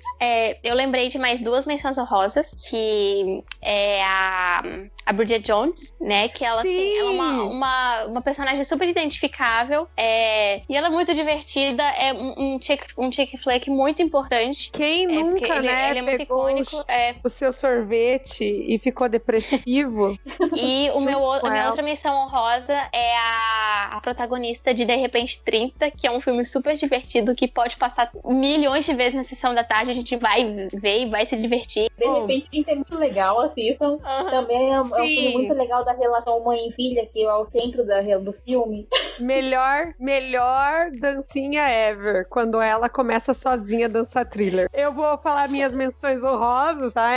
Nessa tentativa de mudar de assunto, né? Eu queria listar primeiro a Ripley do Alien. Gente, protagonismo de mulher em uma franquia longa que parece que vai voltar aí, né? Então, amo, amo, amo. É muito legal. Ela raspa o cabelo, ela luta contra aliens, ela sobrevive sozinha algumas vezes, né? Muito legal pra quem não assistiu Alien, o Oitavo Passageiro e toda a sua franquia, tá? Assistam. Sarah Connor, gente, como não falar de Sarah Connor? Exterminador do Futuro. Aquela que recebe uma pessoa do futuro e diz assim: você é a mãe do cara que vai salvar a humanidade. E ela, é legal ver a transformação dela, porque no primeiro filme, ela é toda, né, de não me toque, toda, né, ai, não, eu sou uma garçonete que quero ser, né, acho que se eu não me engano, atriz, né, e de repente a vida dela transforma, e você pega ela no segundo filme, sabendo lutar, sabendo mexer em arma, ficando doida no ofício, fugindo do ofício.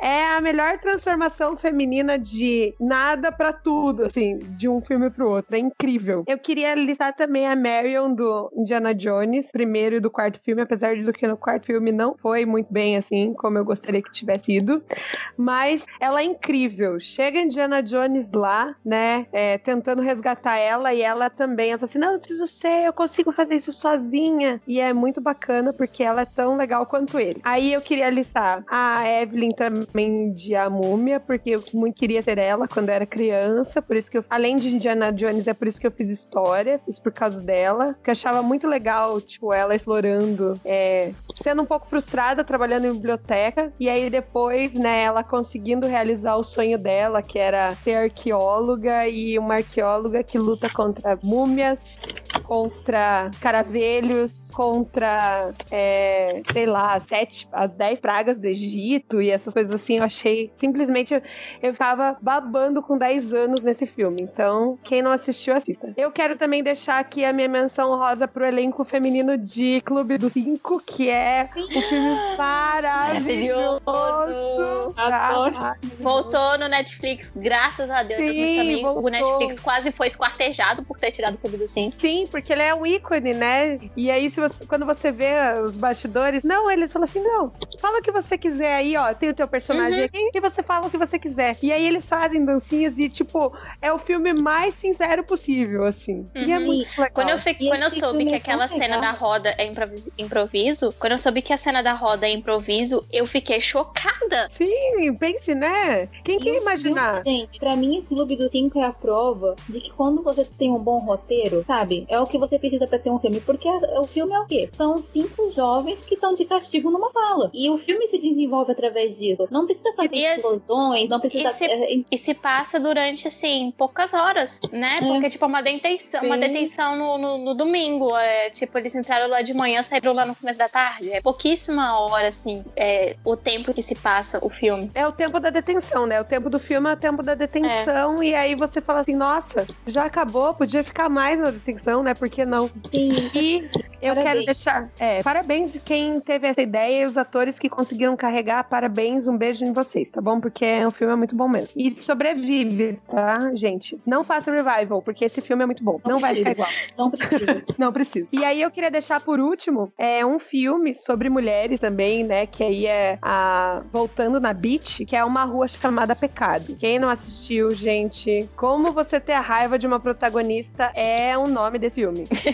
Ela consegue ser ruim, mas um ruim que você não consegue gostar dela. Pior que a Paola? Pior do que a Paola. Não, porque Paola você gosta. E ela numa rua chamada Pecado, você não consegue gostar da protagonista, porque ela faz muita maldade e é uma maldade escrachada, assim, sabe? Assista, não vou soltar spoiler, assista você, porque é um clássico, tá? Então fica aqui a minha menção honrosa.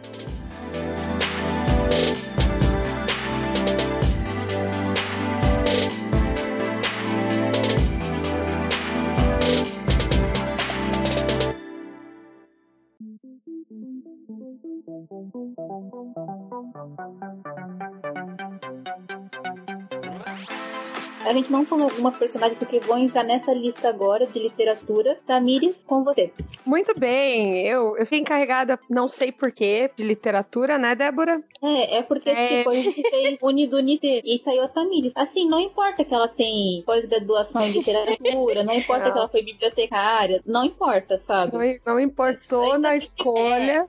Eu ter pegado cinema e TV foi tipo super aleatório, porque eu nem tenho livro ali sobre mulher de cinema e TV, super aleatório. A gente fez Unida e alguém tinha que pegar aí. Foi assim, sabe? Foi assim, né? Então a gente escolheu aqui. E assim, nada mais justo do que ouvir, do que ler, né? E mencionar aqui listas feitas não por mim, não por Débora, não por M, mas sim pela internet, né, gente? Óbvio. Aí você acaba com tudo, Tamires.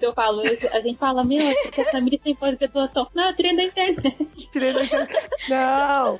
Mas calma, que eu tenho os meus próprios... Eu li tudo isso, eu acho. Não. Ah, foi com propriedade. Eu falo com propriedade que eu li tudo. Pelo menos a lista baseada no top 5, né? Que eu vou fazer um top 5. Apesar de ter aí lista com 15, com 22 personagens femininas mais fortes. E aí depois eu falo das autoras. Eu tirei um top 5 porque eu quero, tá? Porque eu quis. E eu fiz uma linha cronológica porque foi o que eu li.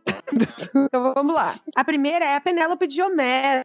Pra quem não conhece, Penélope que é, na verdade, a história do marido dela, né, que passa por uma aventura. Então a gente volta lá na Grécia pra gente começar a fazer essa lista, num dos primeiros clássicos aí da literatura internacional. Penélope, pra quem não sabe, é a esposa do rei de Ítaca, que foi pra Guerra de Troia e que não volta durante 10 anos. Então ela fica mofando em casa, sendo bela e recatada do lar? Não, porque ela é obrigada a casar de novo pra deixar um rei em Ítaca.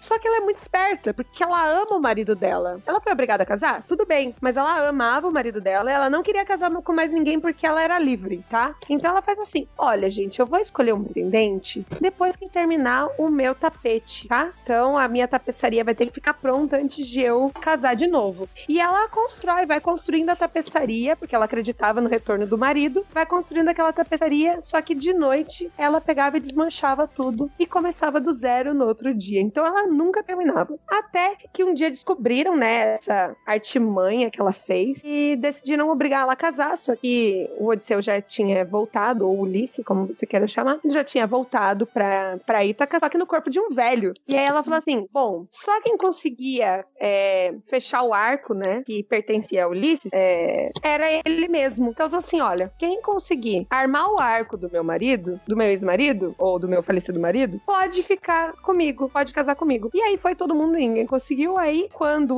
o Odisseu, velho, consegue armar o arco, ela reconhece ele e aí ele volta a ser um homem jovem de volta. É muito legal, porque a história... Foi. Eu já vi releituras dessa história dela, né? De tipo, fazer o bordado e desmanchar, sabe? Uhum. É uma história que se imortalizou também, já vi. Sim, não... É uma história desconhecida, apesar de que eu acho que tem menos pessoas que conheçam, elas conhecem mais a Troia do que a Odisseia. Uhum. Mas a Penélope, ela é muito icônica, porque ela mostra o que é amor verdadeiro, né? O tempo todo que ela faz, ela acredita que o marido vai voltar, então ela quer que dá a oportunidade pra ele voltar. E ela é autêntica, né? E ela corre atrás do desejo dela, que é reencontrar o marido. Diferente de Helena.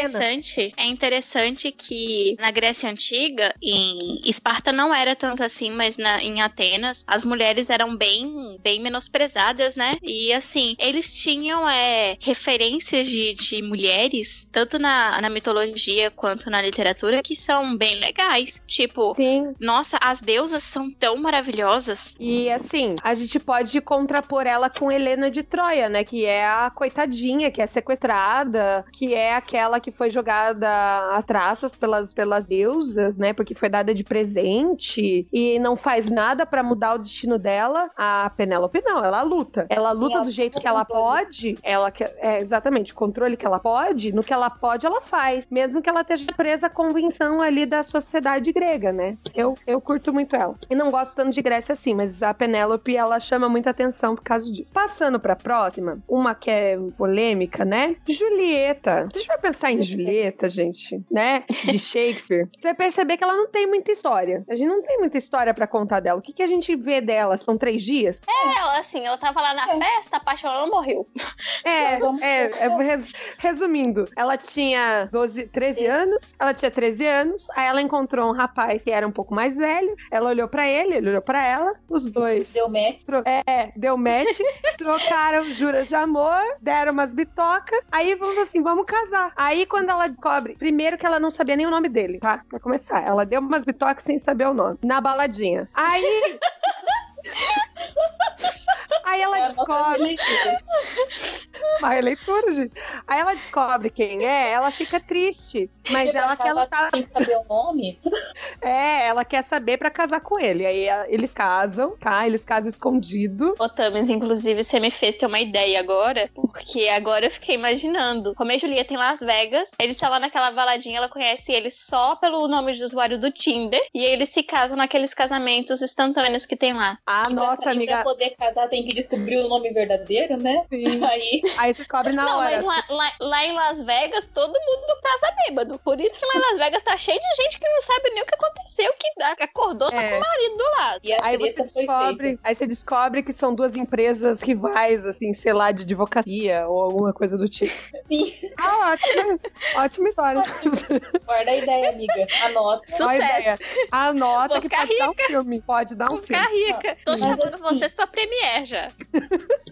Mas assim, eu sei que quem tá ouvindo pode pensar, Julieta, mas por que tem mais melhores? A gente vai explicar porque a gente escolheu ela, né? Sim. Se quiser falar também. Apesar da história bizarra que a gente vê, né? Que tipo, nossa, ela casa com 13 anos, com um cara que ela acabou de conhecer, e aí os dois descobrem que são inimigos, e acabam, né?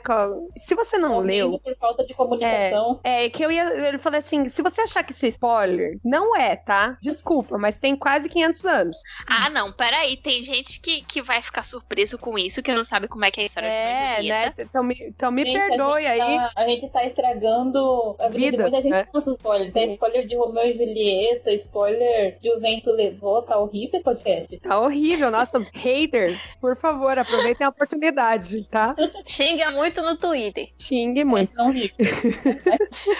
Então, apesar de a gente olhar, né, na verdade, a Romeu e Julieta Julieta, ela, apesar de ela não ter uma história, né, porque a gente, como eu falei, passa em 3 dias, é uma crítica ao ódio, porque os dois se amam mesmo sendo obrigados a se odiar. Faz uma crítica ao casamento arranjado também que a Julieta ia ter, porque ela ia casar de qualquer forma, gente. É um absurdo? É. 13 anos, as meninas eram consideradas já velhas. Absurdo? É. Mas Shakespeare tá fazendo uma crítica a tudo isso. E não é que a morte dos dois, por mais besta que pareça, né? Porque se você for perceber, né? Parar pra pensar, poxa, era só o padre ter avisado o Romeu e ele não teve tempo de avisar. E aí a morte aconteceu exatamente por isso. Mas quem sabe o que ia acontecer se tudo tivesse dado certo? Será que eles iam ser felizes para sempre? Porque a história de amor deles é imortalizada, né? Foi imortalizada. A morte imortalizou a história deles. E acabou com ódio entre duas famílias. E assim, eu acho que a Julieta, apesar de tudo, ela lutou contra o sistema, né? Porque tinha aquela coisa estabelecida de que ela tinha que odiar aquela pessoa e tinha que casar com outra pessoa. E ela foi contra aquilo. E assim, a Julieta pode não ser a melhor personagem da literatura ever, mas ela se imortalizou. É uma personagem que ela transcendeu aquilo, sabe? Você pode falar pra qualquer pessoa, Julieta, tu sabe quem é, tu sabe... você não precisa explicar ela. Não, ela é aplicável. É um nome imortal da literatura. Então, ela merece, sim, a citação a ela. Então, como a Tamires disse, esse livro faz uma crítica social bem, bem forte, assim. E, infelizmente, é um livro que é lido muito errado, como, por exemplo, O Grande Gatsby, que a gente lê como se fosse uma história de amor, mas não é. Faz uma crítica social pesada lá e tal. Então, a gente tem que ler com muita atenção pra não se deixar distraído pelo romance da história. Sim, eu posso falar minha versão favorita de Romeu e Julieta? Pode. É a das borboletinhas. Eu li na 3ª série. Era da Ruth Rocha. Ai, uma era uma borboletinha azul e a outra era vermelha. E eles tinham que se odiar. É a melhor versão de Romeu e Julieta de todas, tá? Eu não conheço, mas a minha favorita é a da Mônica. Ai, tem da Mônica, né? Olha, se você não leu, aí fica aí a recomendação. Borboletinhas e Mônica pra você ler Romeu e Julieta. Procura no Google. Mônica chamando Romeu. É muito engraçado. Ela faz assim... Romeu! É muito raro ela fazendo isso.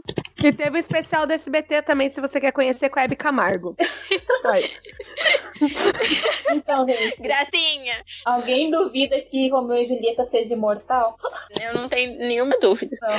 Mas, gente, era uma borboleta azul e a outra amarela, tá? Pra quem... Ah, é bem bonitinha a capa. Eu não li, mas a Débora, quando me informou sobre esse livro, aí eu fui lá pesquisar, tá? É bem bonitinho. Eu vou pesquisar, que eu não conheço. Então fica aí a dica.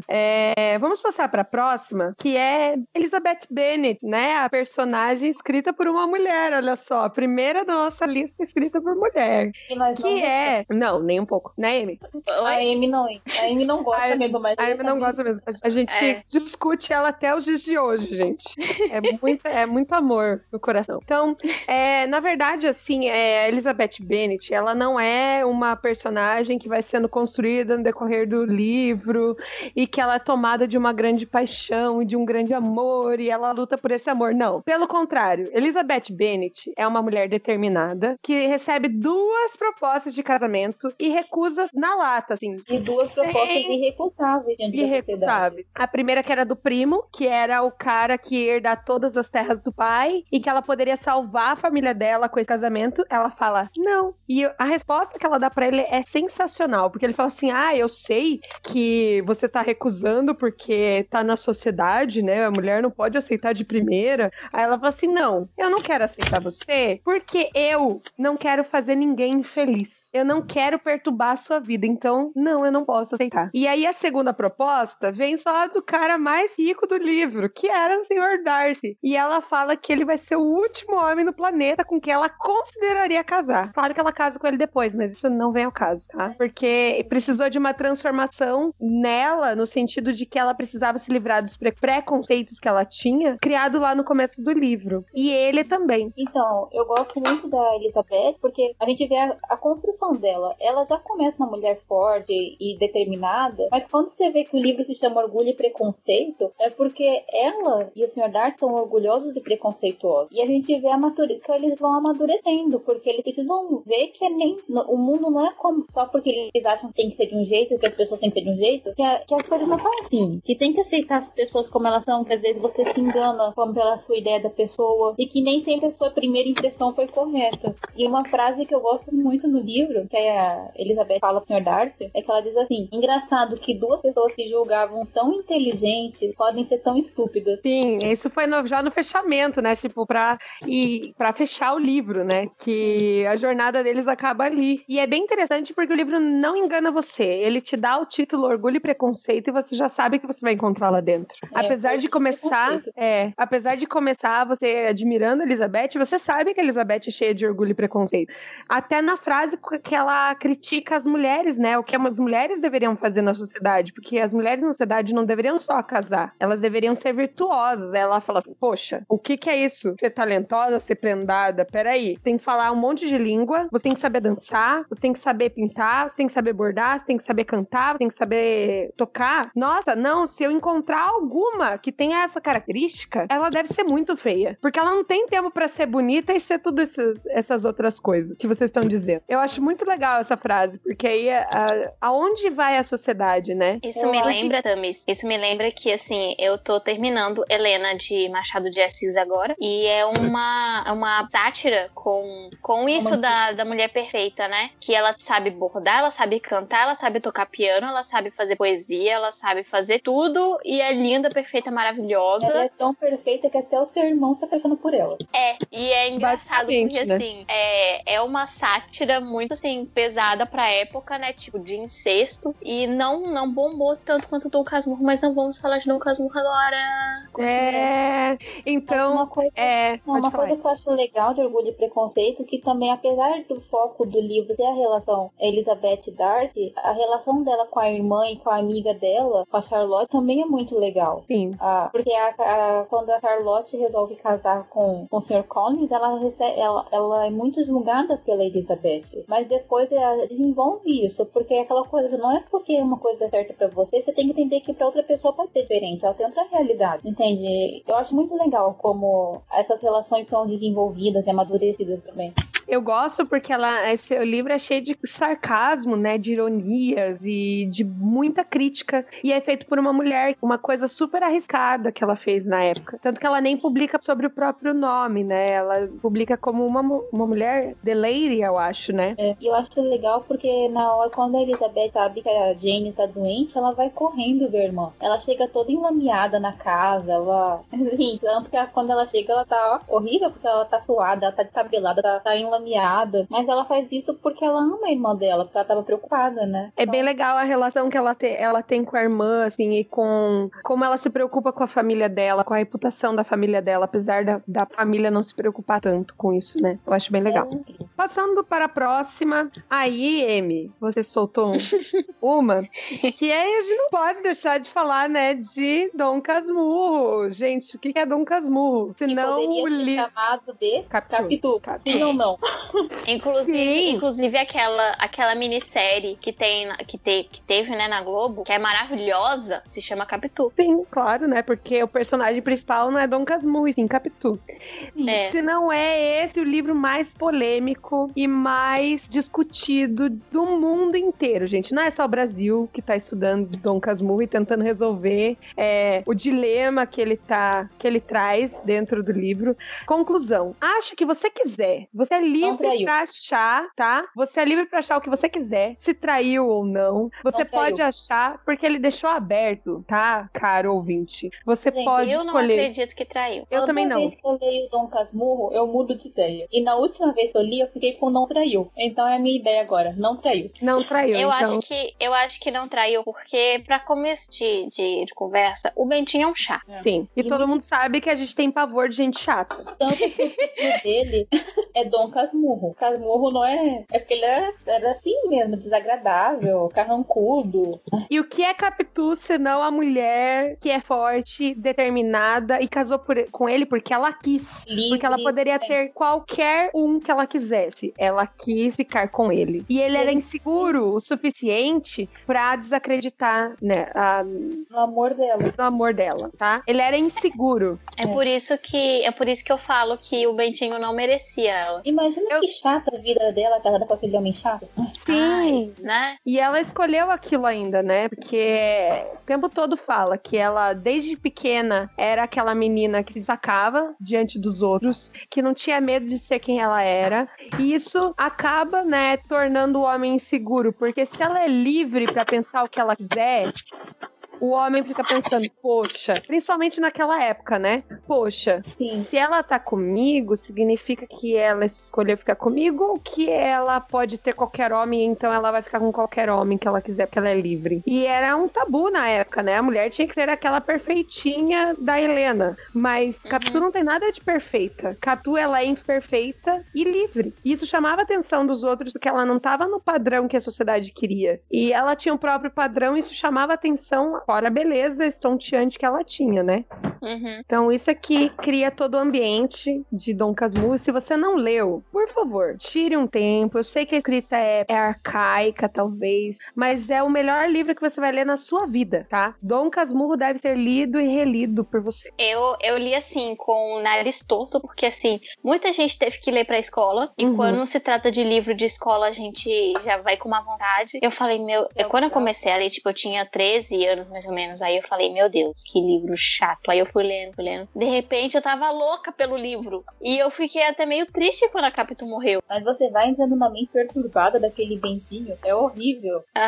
Que pessoa chata. É, e aí você vai vendo a narrativa, eu não sei se eu me prendi muito à narrativa dela, né, e aí você vê que, pelo menos a minha opinião, tá, gente, isso é uma opinião própria, tem uma passagem que quando ele tá com o amigo dele, a mulher do amigo dele, ele começa a olhar com outros olhos pra mulher do amigo. E aí que ele começa a desconfiar da Capitu, que ele dá aquela tipo, ai, nossa, como ela é linda, né, tal, né, e começa a flertar com ela e fala assim, não, opa. E aí depois disso, parece que ele ficou com noia. Ah, porque ela tá me traindo, então é por isso que eu acredito nessa versão. Mas eu acho que ela é uma personagem cativante, você lê muito por causa dela, não por causa dele. Não sei se vocês têm essa opinião. Eu li pela Capitu e não pelo Bentinho. Desculpa, eu também ele é muito chato. Eu detesto gente paranoica. Gente paranoica me irrita. Sim, ele não consegue dar amor pro próprio filho por causa da paranoia dele. Ah, poupe-me, né, gente? É uma criança. Desculpa aí. Eu não sei vocês, mas é que a Capitu, ela, como ela vai aparecendo aos poucos no livro, porque vai mostrando de acordo como ele vai vendo ela, você quer vendo mais dela, sabe? Você tipo, me dá mais Capitu, quero conhecer mais dela. Sim, é incrível, é incrível. Por isso que eu fiquei triste, né? Porque ela morreu, e morreu de uma forma tão distante, porque nem no Brasil ela tava. Sim, ela tava meio exilada, né? Então, mais alguma coisa pra falar de Capitu, gente? Assistam a minissérie da Globo, tem toda no YouTube, vale muito a pena, porque a estética é maravilhosa, a música é maravilhosa, o figurino é maravilhoso, aquele negócio inteiro é maravilhoso. E é como se você estivesse vendo um teatro, sabe? Filmado, muito lindo. Seguindo. Então, nós temos a última, né, dessa lista, fora as menções honrosas que a gente vai fazer e uma lista própria minha, é Hermione. Hermione é aquela que, né, mais atual possível, que tá na saga do Harry Potter, apesar de ter algumas pessoas, inclusive neste podcast, que acredito que ela deveria ser protagonista. Inclusive, própria Emma Watson falou que ela é protagonista, né? Alguém gostaria de comentar essa afirmação? Assim, eu acho que ela tá relativamente certa, porque assim, a Hermione, ela é muito importante, mas também não é sobre ela. Eu acho que é sobre o grupo, né? Eu acho que é o trio protagonista, sabe? Eu acho que eles se completam tanto. Eu acho que os três juntos formam um protagonista só. É, porque eu acho que o protagonismo ali é o grupo, né? E ela se destaca por ela ser a cabeça do grupo, né? Ela é a que se esforça, ela é a mais inteligente, ela é que vai pensar pelo grupo que eles vão fazer depois. Ela conduz eles. Por quê, gente? Vamos confessar que a vida de Hermione não começou começou fácil. Ela era simplesmente a rejeitada da escola porque ela era uma pilha de trouxa. Então, pensa no problema que essa menina tinha dentro da cabeça dela na hora de se encaixar em um grupo, porque ela não era nem de nenhuma... Ela não era... Entre os trouxas, ela era bruxa. Entre os bruxos, ela era filha de trouxa. Exatamente. Então, ela tem um deslocamento aí que ela teve que se abrigar em alguma coisa. O que eu vou fazer se eu não me identifico nem com o grupo dos bruxos? Porque os bruxos, eles prezam pelo aquele sangue nascido bruxo, né? De uma geração de bruxos. E ou eu nem me identifico com meus pais que me veem como uma, né, uma intrusa em casa porque eu sou bruxa. Então, aí ela tem dentro daquela cabeça esse conflito pra resolver, que ela faz como? Ela se afunda nos livros. Então, eu vou ter que me provar, então eu vou ser a melhor em tudo. E ela é a melhor em tudo, né, gente? Vamos confessar. Né? E é incrível. No começo é muito chato.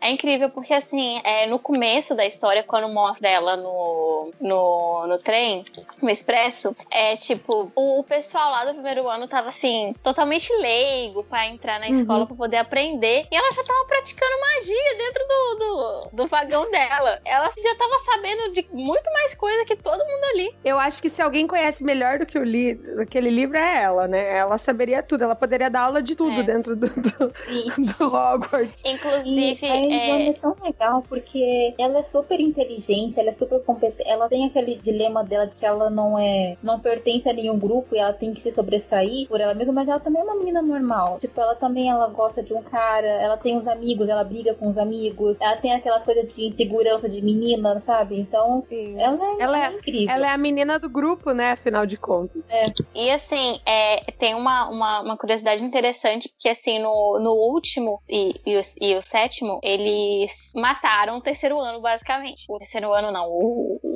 sétimo ano. Eu falo terceiro ano porque a gente tá acostumado aqui, 17 anos, você tá no terceiro ano, enfim. Eles mataram o sétimo ano de escola e enquanto os meninos, eles falaram, não, deixa quieto, já tô basicamente formado, ela voltou pra Hogwarts e terminou os estudos. Sim, então. Ela é incrível. E, assim, quando a gente coloca a Hermione, ela é uma personagem que quando eu e a Tamires, antes da gente gravar o podcast, a gente perguntou pra algumas meninas, né? Ah, personagem de literatura. Sempre tinha Hermione. Sempre. Ela é muito marcante, porque ela é uma menina que ela é normal, mas ela é além do normal. E, eu assim, eu acho ela incrível, mas eu acho tão triste o drama dela. Sabe aquela parte que tá no braço dela, sangue ruim, que é marcado nela? É muito triste. É muito forte. Ela é uma outsider, né? Ela é uma outsider onde ela for. E quem nunca se sentiu assim, né? Então, a Hermione, ela também é o alter ego da J.K. no livro, né? Quem não sabe, mas a Hermione é incrível, gente. Ela é inspiradora, ela é forte. Às vezes você fica irritável porque ela quer ser sempre certa em tudo. Eu gosto muito da sinceridade dela. Ela é uma amiga super sincera. Tanto que no sexto filme, ela vira pro Harry no final do filme e fala assim, Harry, você sabe que eu sou sua amiga, eu gosto muito de você, mas tem horas que você é muito burro. Sim. E é verdade, porque tem hora que dá vontade de bater nele. Sim, mas ela é leal, apesar de tudo, porque até quando o Rony abandona, ela fica até o fim, sabe? E ela fica, além porque ela é amiga do Harry, mas porque é a coisa certa. Porque ela sabe que tá lutando pelo certo, né? Gente, eu tenho duas coisas pra falar sobre Hermione.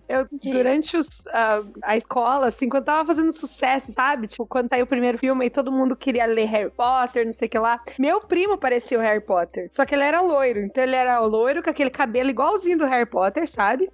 E o óculos redondinho, só que ele usava aparelho também. Então, na escola, ele era o Harry Potter. Quem é que era a menina desgrenhada do lado dele? A prima, né? Então, eu fiquei conhecida... E sempre com o livro na mão. Sempre com o livro na mão, então era eu. E aí, na faculdade, passando os anos, na faculdade, eu estava numa aula de didática pedagógida. Aí eu levantei, a professora fez uma pergunta, aí eu levantei a mão, né? Aquela coisa que a gente sempre faz, porque a gente é educado. Aí eu respondi, ela falou assim, nossa, que bonitinho, parece Hermione. Aí eu fiquei sem reação, assim, sabe o que eu falo? Eu agradeço, Porque era, tipo, ela falou assim, metida espertinha, sabe tudo, né? Porque foi nesse sentido que ela quis dizer. Mas tudo bem, então, eu só tô esperando meu Rony até agora, mas tudo bem. Assim, a Hermione é incrível e tal, mas a minha personagem feminina favorita dessa saga é a Luna. Sim, é legal porque quando a gente perguntava pras meninas, sempre tinha Hermione e Luna na lista. Sim. Porque a Luna, ela é o contraponto da Hermione. Tipo, ela é super inteligente e tal, mas ela é visitinha. Mas ela é tão fofa. Eu me identifico com a Luna, porque ela é toda cheia de si, sabe?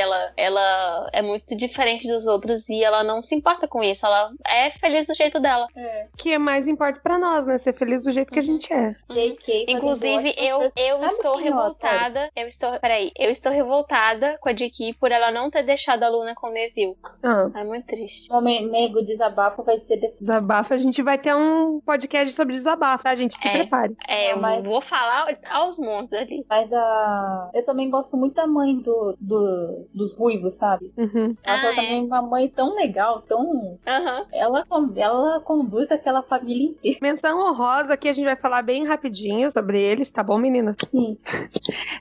Alice no País das Maravilhas, né? Porque ela é uma criança, serve pra crianças como serve pra adultos, e tem um monte de discussões políticas.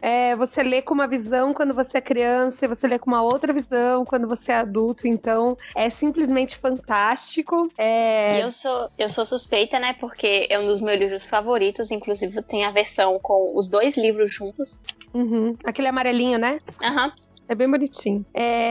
Aí eu vou colocar a Daenerys, agora do Guerra dos Tronos, porque eu ia falar Game of Thrones, tanto faz. Pra quem entende inglês, também é Game of Thrones.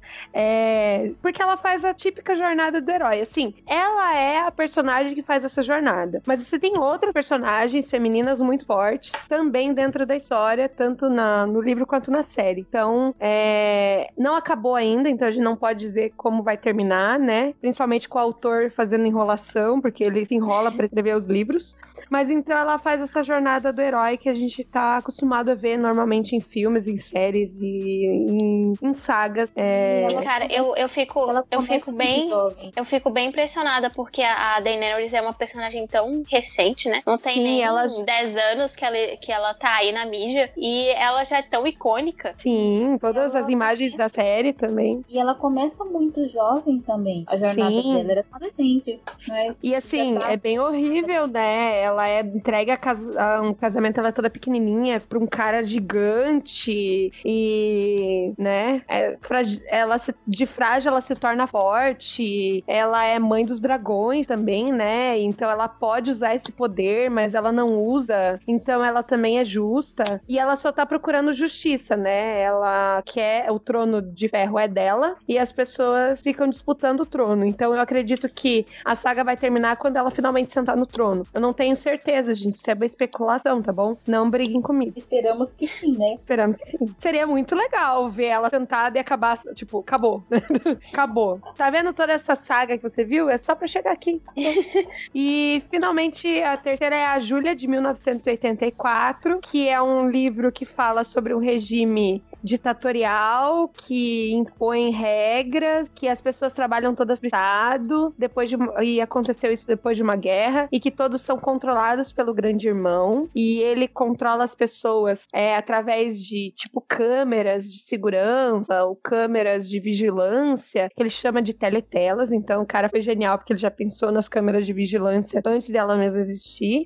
E o Winston, que é o personagem principal, eles não podem entrar em contato com o que era da vida antes do regime ditatorial, mas ele encontra um ponto cego, né, na casa dele, e ele começa a ver coisas que remetem a antes da guerra, e ele começa a ficar pensando sobre aquilo, e aí ele conhece nesse percurso a Júlia, que é o espírito da liberdade dentro do livro. Então o livro parece que fica até menos claustrofóbico depois que ela aparece, porque ela começa a mostrar uma outra face pro Winston, que é a liberdade. Ó, a gente pode fazer o que a gente gente quiser, a gente pode viver fora desse EMA. Ela é a personificação da liberdade dentro de um regime fechado, de um espírito livre.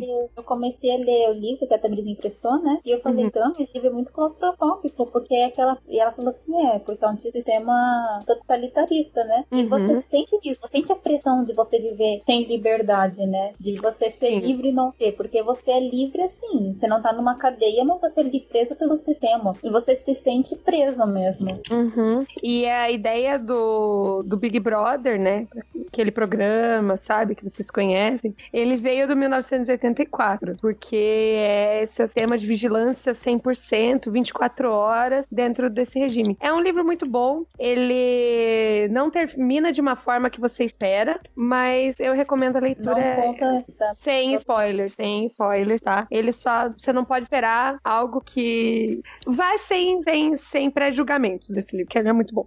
Minha lista, eu coloquei a Fantine do Miseráveis, porque ela é o máximo da miséria humana. Gente, é muito triste. Você lê, você tem vontade de chorar. Você, a primeira parte do livro é dedicado a ela. Gente, aquela performance da Anne, aquela performance da Anne Hathaway, tão triste, é tão triste. Gente, primeiro eu quero parabenizar o Victor Hugo por ter dedicado essa primeira parte à Fantine e a milhares de mulheres miseráveis daquela época da França, sabe? Que tiveram que chegar ao limite da sobrevivência. Parabéns pra ele por isso. E, gente, a Fantine, eu falei pra Tamires, eu tava lendo Os Miseráveis esse mês de fevereiro, né? E quando eu li a história da Fantine, eu tinha que parar, porque era muito pesada. Ela, quando você via... Ela chegou ao limite mesmo da miséria. E eu tinha que parar, respirar, sabe? Internalizar. Depois ver alguma coisa pra ficar mais alegre, não ficar tão na sofrência. Mas é uma ótima personagem. E a gente tava até discutindo, né? Mas isso aí é pra uma outra oportunidade, que na verdade a Fantine é a velha França antes da Revolução. Mas fique com a personagem, leiam esse livro, assistam a performance da Anne Hathaway também, ficou incrível, assim, aquela parte que ela raspa o cabelo, né, é de chorar, é muito triste. A morte dela é muito triste. Nossa, na verdade tudo na Fantine é muito triste, porque ela dá lugar ao segundo volume, que é um volume mais feliz. Aí eu vou falar sobre a Natasha, do Guerra e Paz, que também é um livro excelente, que aí é um livro russo. Ele tem, o livro russo, ele tem uma lógica diferente, ele é muito mais, como é que eu posso dizer, espiritual, ele é muito mais filosófico, então, e usa de símbolos, né? Então, a Natasha é a típica inocência perdida, porque o que mais ou menos está acontecendo na história? A Natasha, ela é uma aristocrata dentro de São Petersburgo, que é uma dos centros da Rússia na época, e que eles recebem a notícia que Napoleão está chegando com seus exércitos para invadir a Rússia. E durante esse percurso, né, as guerras napoleônicas e tal, a personagem, ela vai passando por uma transformação, porque ela começa a ver a brutalidade da guerra e como isso pode transformar a sociedade. Então ela não é mais aquela moça delicada que tá pronta para casar, é mais do que isso, porque às vezes a pessoa com quem ela vai casar vai morrer. As perspectivas de vida dela agora numa Rússia que você tem que ficar mudando de lugar é totalmente outra. Não é um lugar feliz mais pra se viver, não é um lugar mais glamuroso pra se viver, porque a Rússia, eu tenho a impressão, assim, né, sobre ela, que é um lugar do glamour, sabe? Daqueles bailes... Eu acho que antes da União Soviética, acho que todo mundo via a Rússia como, tipo, nossa, que lugar chique, essas coisas assim, cheias de neve. Igual a Anastácia, né? Que tem a família real e tal. Que a história da Anastácia real é bem triste, mas... Era muito exuberante, né? Muito ostentadora. Eles ostentavam e faziam bailes grandíssimos. Pra quem não viu o filme da Audrey Hepburn aqui também, eu acho muito bonita aquela parte que ela tá no baile, toda inocente, daí dançando com seu pretendente e tal. é aquela imagem maravilhosa. Sim, é aquela imagem que eu tenho pra Natasha. Mas ela vai perdendo a inocência, inclusive, né? Chega num ponto em que ela achava que a vida dela ia tomar um curso e tomou outro, completamente diferente, com quem ela menos esperava. Então, eu vejo ela como essa inocência. Eu queria citar mais um brasileiro, que é a Ana Terra, do Tempo e o Vento, do Érico Veríssimo, que é fantástico. São 3 volumes e a Ana Terra, ela aparece no primeiro volume, O Continente, e ela é a força da matriarca de uma família, porque ela carrega aquela família e ela vai fazer com que a família do Terra seja o que ela vai ser mais pra frente nos outros livros, né? Ela, se eu não me engano, ela é uma mestiça, e ela se apaixona por um índio e ele acaba falecendo e deixando ela pra criar o filho sozinha, e ela vira parteira na cidade e ela carrega aquela família nas costas. Então ela é a típica matriarca forte, que não importa o que venha, não importa o que aconteça, ela vai levar essa família pra frente, e é o que a gente vê como resultado dos outros livros. Tami, a gente pode dar nossas menções honrosas? Pode. É porque eu quero falar de algumas personagens, não vão ter muitas, mas eu quero falar da Emma Woodhouse, do livro Emma, da Jane Austen. Eu adoro ela. Ela é minha anti-heroína favorita. Ela, a gente até falou um pouco, né? Ela inspirou Sim. a Cher, de Patricinha de Beverly Hills, mas eu adoro a jornada dela, porque a Emma, ela é mimada, ela vive num mundo de fantasias, mas ela é aquela pessoa que a gente diz que tem boas intenções. E ela realmente, ela quer ajudar as pessoas, ela acredita que o que ela faz é certo. E quando ela se dá conta de que ela tá machucando as pessoas e que a vida não é assim, ela amadurece. Eu gosto disso, que ela usa uma oportunidade pra crescer, pra se tornar uma pessoa melhor. E ela é uma pessoa livre também. Ela, tipo,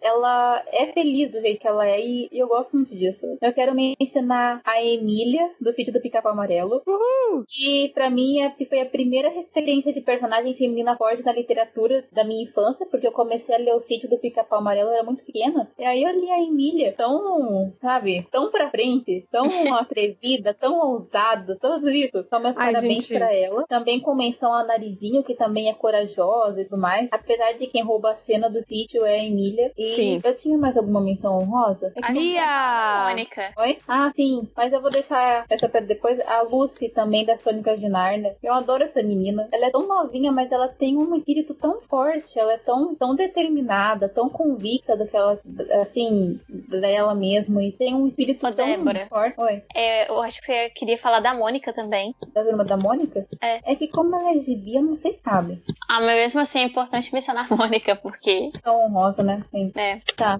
E outra que é menção honrosa, não é literatura, mas que eu acho que tem um espaço na vida de todo mundo, é a Mônica. Gente, a Mônica, ela é demais. Ela é a menina que é a dona da rua, que bate nos meninos que xingam ela, que quando os meninos chamam ela de baquinha, gorducha, dentuça, ela, em vez de chorar, ela pega o Sansão e bate neles.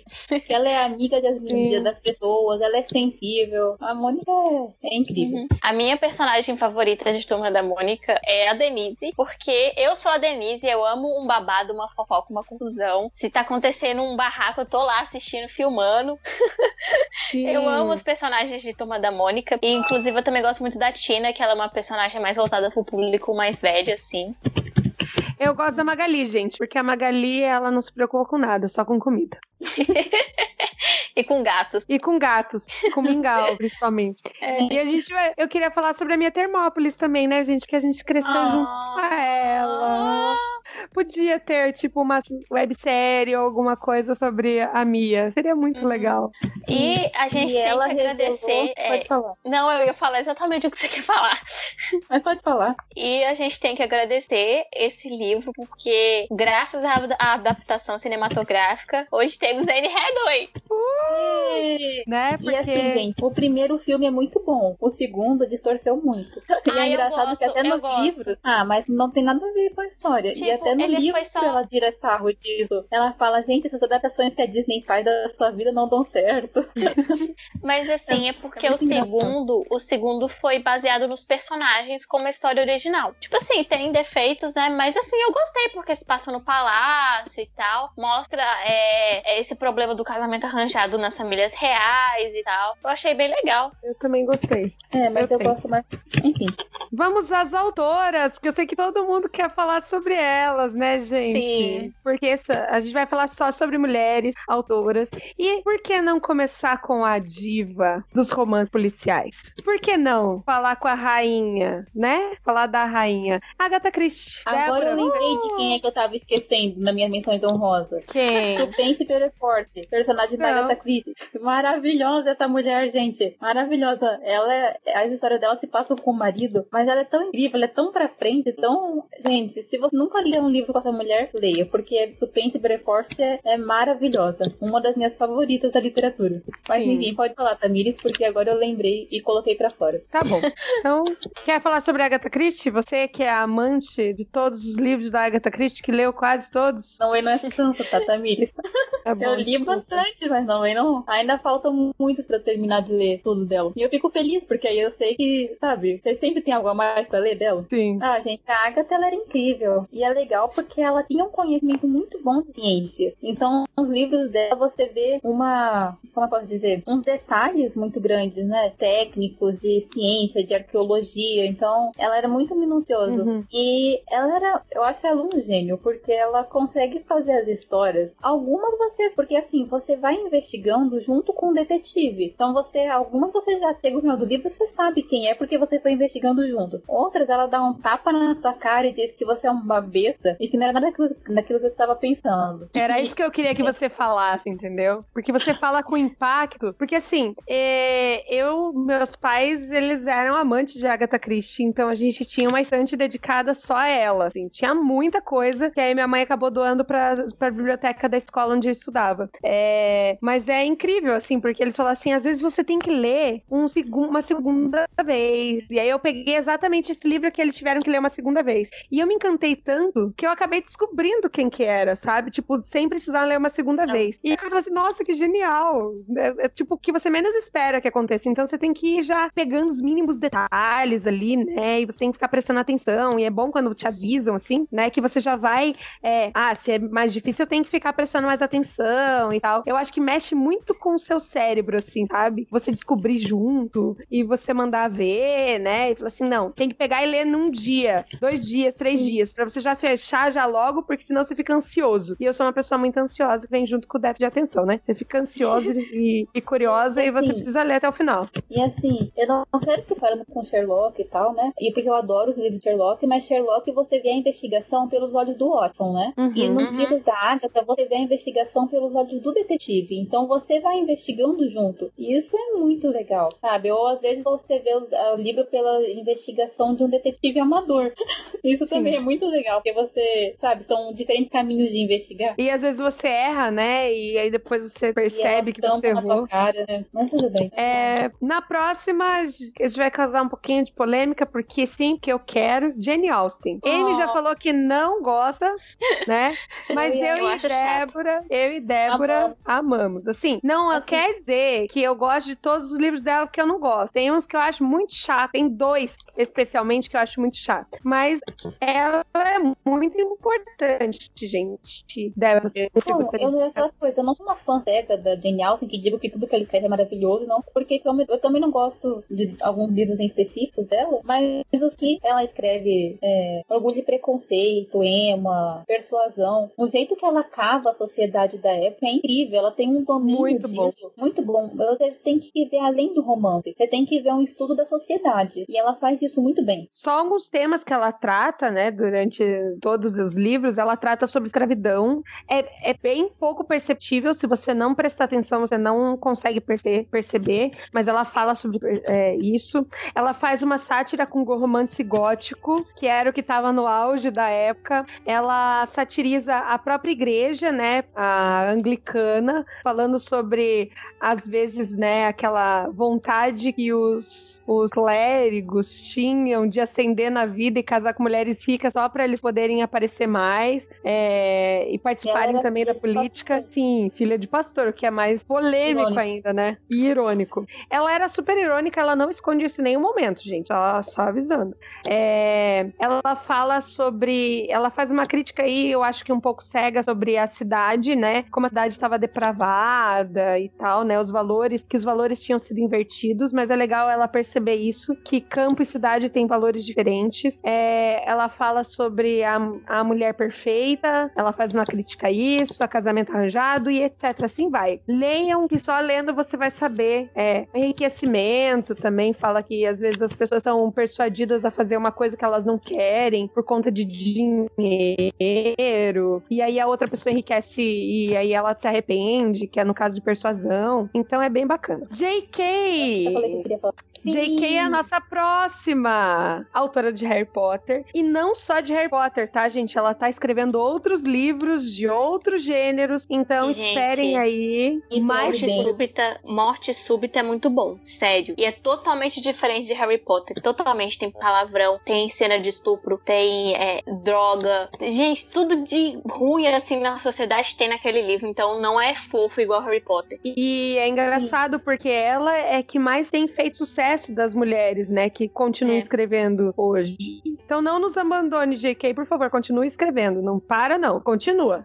A Mary Shelley. Mary Shelley, ela é escritora, pra quem não sabe, de Frankenstein. Quando eu falei isso pros meus alunos, eles ficaram assim, como, professora? Uma mulher escreveu assim, sim, algum problema? E é assim, ela é revolucionária, porque ela enxerga um problema que o próprio desenvolvimento tecnológico do século XIX estava trazendo. Então ela pega e faz, tipo, uma metáfora com a sociedade da época, falando que a ciência ela era ao mesmo tempo maravilhosa e ao mesmo tempo monstruosa. Uhum. E... Falando também como o abandono à criação pode tornar uma pessoa ruim. Uhum. Além da própria questão da clínica aparência, porque o Frankenstein se torna prezado porque ele é feio, né? Uhum. E aí eu quero trazer uma crítica que os meus alunos fizeram. Pô, professora, por que ela pegou e escreveu sobre um monte de gente, parte de gente sendo colada, não dava pra pegar um só? Aí, assim, é uma boa pergunta, né? E assim, uma curiosidade dela é que quando ela foi publicada, não era no nome dela, era do marido. Sim. Uhum. Depois ela foi, sabe, publicada com o próprio nome. Sabe, ela... eu amo a Mary Shelley porque, inclusive, eu fiz um post sobre 5 mulheres que me inspiram no meu blog, e ela é a quinta da lista. E assim, ela me inspira muito porque ela era só uma adolescente quando ela criou um dos monstros mais icônicos que tem na mídia, e ela foi uma das primeiras a falar abertamente sobre os direitos da mulher. Então ela é muito incrível e também é a mãe do sci-fi. Só isso, né, gente? Só isso, gente. Então, assim, o sci-fi que a gente tem hoje, tipo Star Wars, Star Trek, qualquer coisa só existe porque ela teve a ideia de fazer isso. Sim. E assim, gente, ela criou um personagem que é imortal. Você tem ideia do que é criar um personagem que se passaram tantos anos e é imortal e ainda é um ícone, entende? Isso é incrível. E imortal nos dois sentidos, né, Débora? Porque ele é imortal porque ele é uma criatura que foi criada pra ser imortal, e outra porque ele transcende tempo e espaço. Todo mundo conhece o Frankenstein. E assim, a Mary Shelley, ela tinha uma mente muito à frente da época dela. Eu tava vendo outras obras dela, ela escreveu O Último Homem, né? Não é um livro tão bom assim, mas a ideia, pra época que ela escreveu, já era muito pra frente. Que seria no final do século XXI, que a sociedade foi devastada por uma doença, vírus, peste e tal, e só sobrou um homem. E pensa, no século XIX você escrever isso. Hoje em dia, história assim tem adoidado, mas na época não tinha. Uhum. E ela foi super criticada. Disseram que a mente dela era doentia, né? Que ela devia aprender a escrever porque ela não sabia das coisas. E hoje em dia é um conceito super, sabe, explorado. Uhum. E ela vai ser engraçado nesse livro porque, assim, porque ela, na mente dela do século XIX, ela falava que ainda assim, as pessoas viajavam de navio, ainda era o Império Inglês, né? Que a Inglaterra era... Débora, eu acho que Frankenstein é, tipo, bem antes de século XIX. Eu acho que é século XVII, alguma coisa assim. Eu vou ver. Eu acho que é antes. Ah, tá, então tá bom. Segunda metade do século XIX. É que não parece, né? Tá. Segunda metade. Tá. Vem junto com o Médico Monstro, o Drácula de Bram Stoker. Ah, tá, eu achei que fosse 18, 17, mas enfim. Ela é do século dos anos 1800, né? Então até... Ah, tá. Mas então, ela era uma mulher muito visionária. Muito. Uhum. E eu só acho triste que... Perdão. Eu só acho triste que a versão que a gente conhece, assim, a mais famosa do Frankenstein, não é a versão dela, é a versão da Universal, que é totalmente diferente. Eu gosto da versão da Universal, eu amo a atuação do Boris Karloff, eu acho ele fantástico, eu amo os filmes da Universal de monstros, só que ele é muito diferente. Sim. É porque eles quiseram deixar uma coisa mais bonitinha, né? Essa é a impressão. Porque, na verdade, o Frankenstein, ele é torturado, né? Uhum. É pesado, né? Muito pesado. O segundo filme, que é a Noiva de Frankenstein, que, inclusive, a Noiva de Frankenstein, ela é muito icônica, ela só aparece, tipo, 1 minuto, mas ela é muito icônica na mídia. Mas, assim, o segundo filme, ele tem um pouco assim, do livro, que é aquela cena do... que ele encontra aquela casa do cara que é cego, uhum. E ele é expulsado depois que vem ele, porque, gente, ela faz uma crítica tão espetacular, porque o cara que é cego ajudou ele, acolheu ele, e aí quando as pessoas viram que ele tava lá na casa daquele senhor, acharam que ele tava maltratando ele, que ia fazer mal a ele, mas não, o monstro é uma criatura pura que foi demonizada pela sociedade. Sim, e assim, é legal porque o Frankenstein, ele não aparece só em livro, em filme, em série. Eu lembro também de meu pai jogar um jogo do Frankenstein, que você tinha que descobrir o que aconteceu. E era ao mesmo tempo muito assustador, mas ao mesmo tempo super bacana, assim, porque você tinha que descobrir o que aconteceu. Por que ele tem uma consciência, né? O que aconteceu comigo? Peraí, eu morri ou não morri? E o cara falando assim, ó, você não pode, então você tem que fugir, né, do criador o tempo todo na história e tentar descobrir o que aconteceu com você. É muito legal. E o legal do livro Frankenstein é porque ele é escrito por cartas, né? Então, cartas sendo escritas, então você vai tendo a narração, aí você chega uma hora que você não sabe quem é o monstro, se é o criador, se é a criatura. Então... assim, é um livro tão sofrido que, assim, eu amo esse livro, amo, ele é um dos meus favoritos, mas, nossa, ele é tão sofrido, eu não leria de novo, porque é uma desgraça atrás de desgraça e vai virando uma bola de neve de desgraça, e assim... Ai. Assim, galera, a gente não citou todos, é triste porque a gente não pode, tem pouco tempo pra falar, mas vamos lá. Tem Clarice Lispector, tem Simone de Beauvoir, tem Lígia Fagundes Telles, tem Emily Dickinson, tem Anne Rice, que escreveu as entrevistas com o vampiro e todas as crônicas vampirescas. Tem a Alice Walker da A Cor Púrpura, a Maggie Calbot, que foi a escritora da Mia, tem a Marion Case, tem a Louisa May Alcott e muitas outras aqui que a gente não pode citar por conta do nosso tempo. A gente queria destacar mais essas porque elas são gostos muito. Eu queria, assim, falar um pouquinho sobre um livro que eu li, que é de uma escritora, então eu conheci a série, aí depois eu fui atrás do livro, e é engraçado porque é assim, então na série Bones, fala que ela é uma escritora de livros, só que na verdade a Bones da série foi baseada num livro, então você faz aquele círculo assim, sabe, então é uma série baseada num livro, que a personagem principal escreveu um livro, e o livro é ótimo, gente, é diferente da série, mas o livro é ótimo, fantástico, adorei, só pra deixar aqui a minha menção honrosa.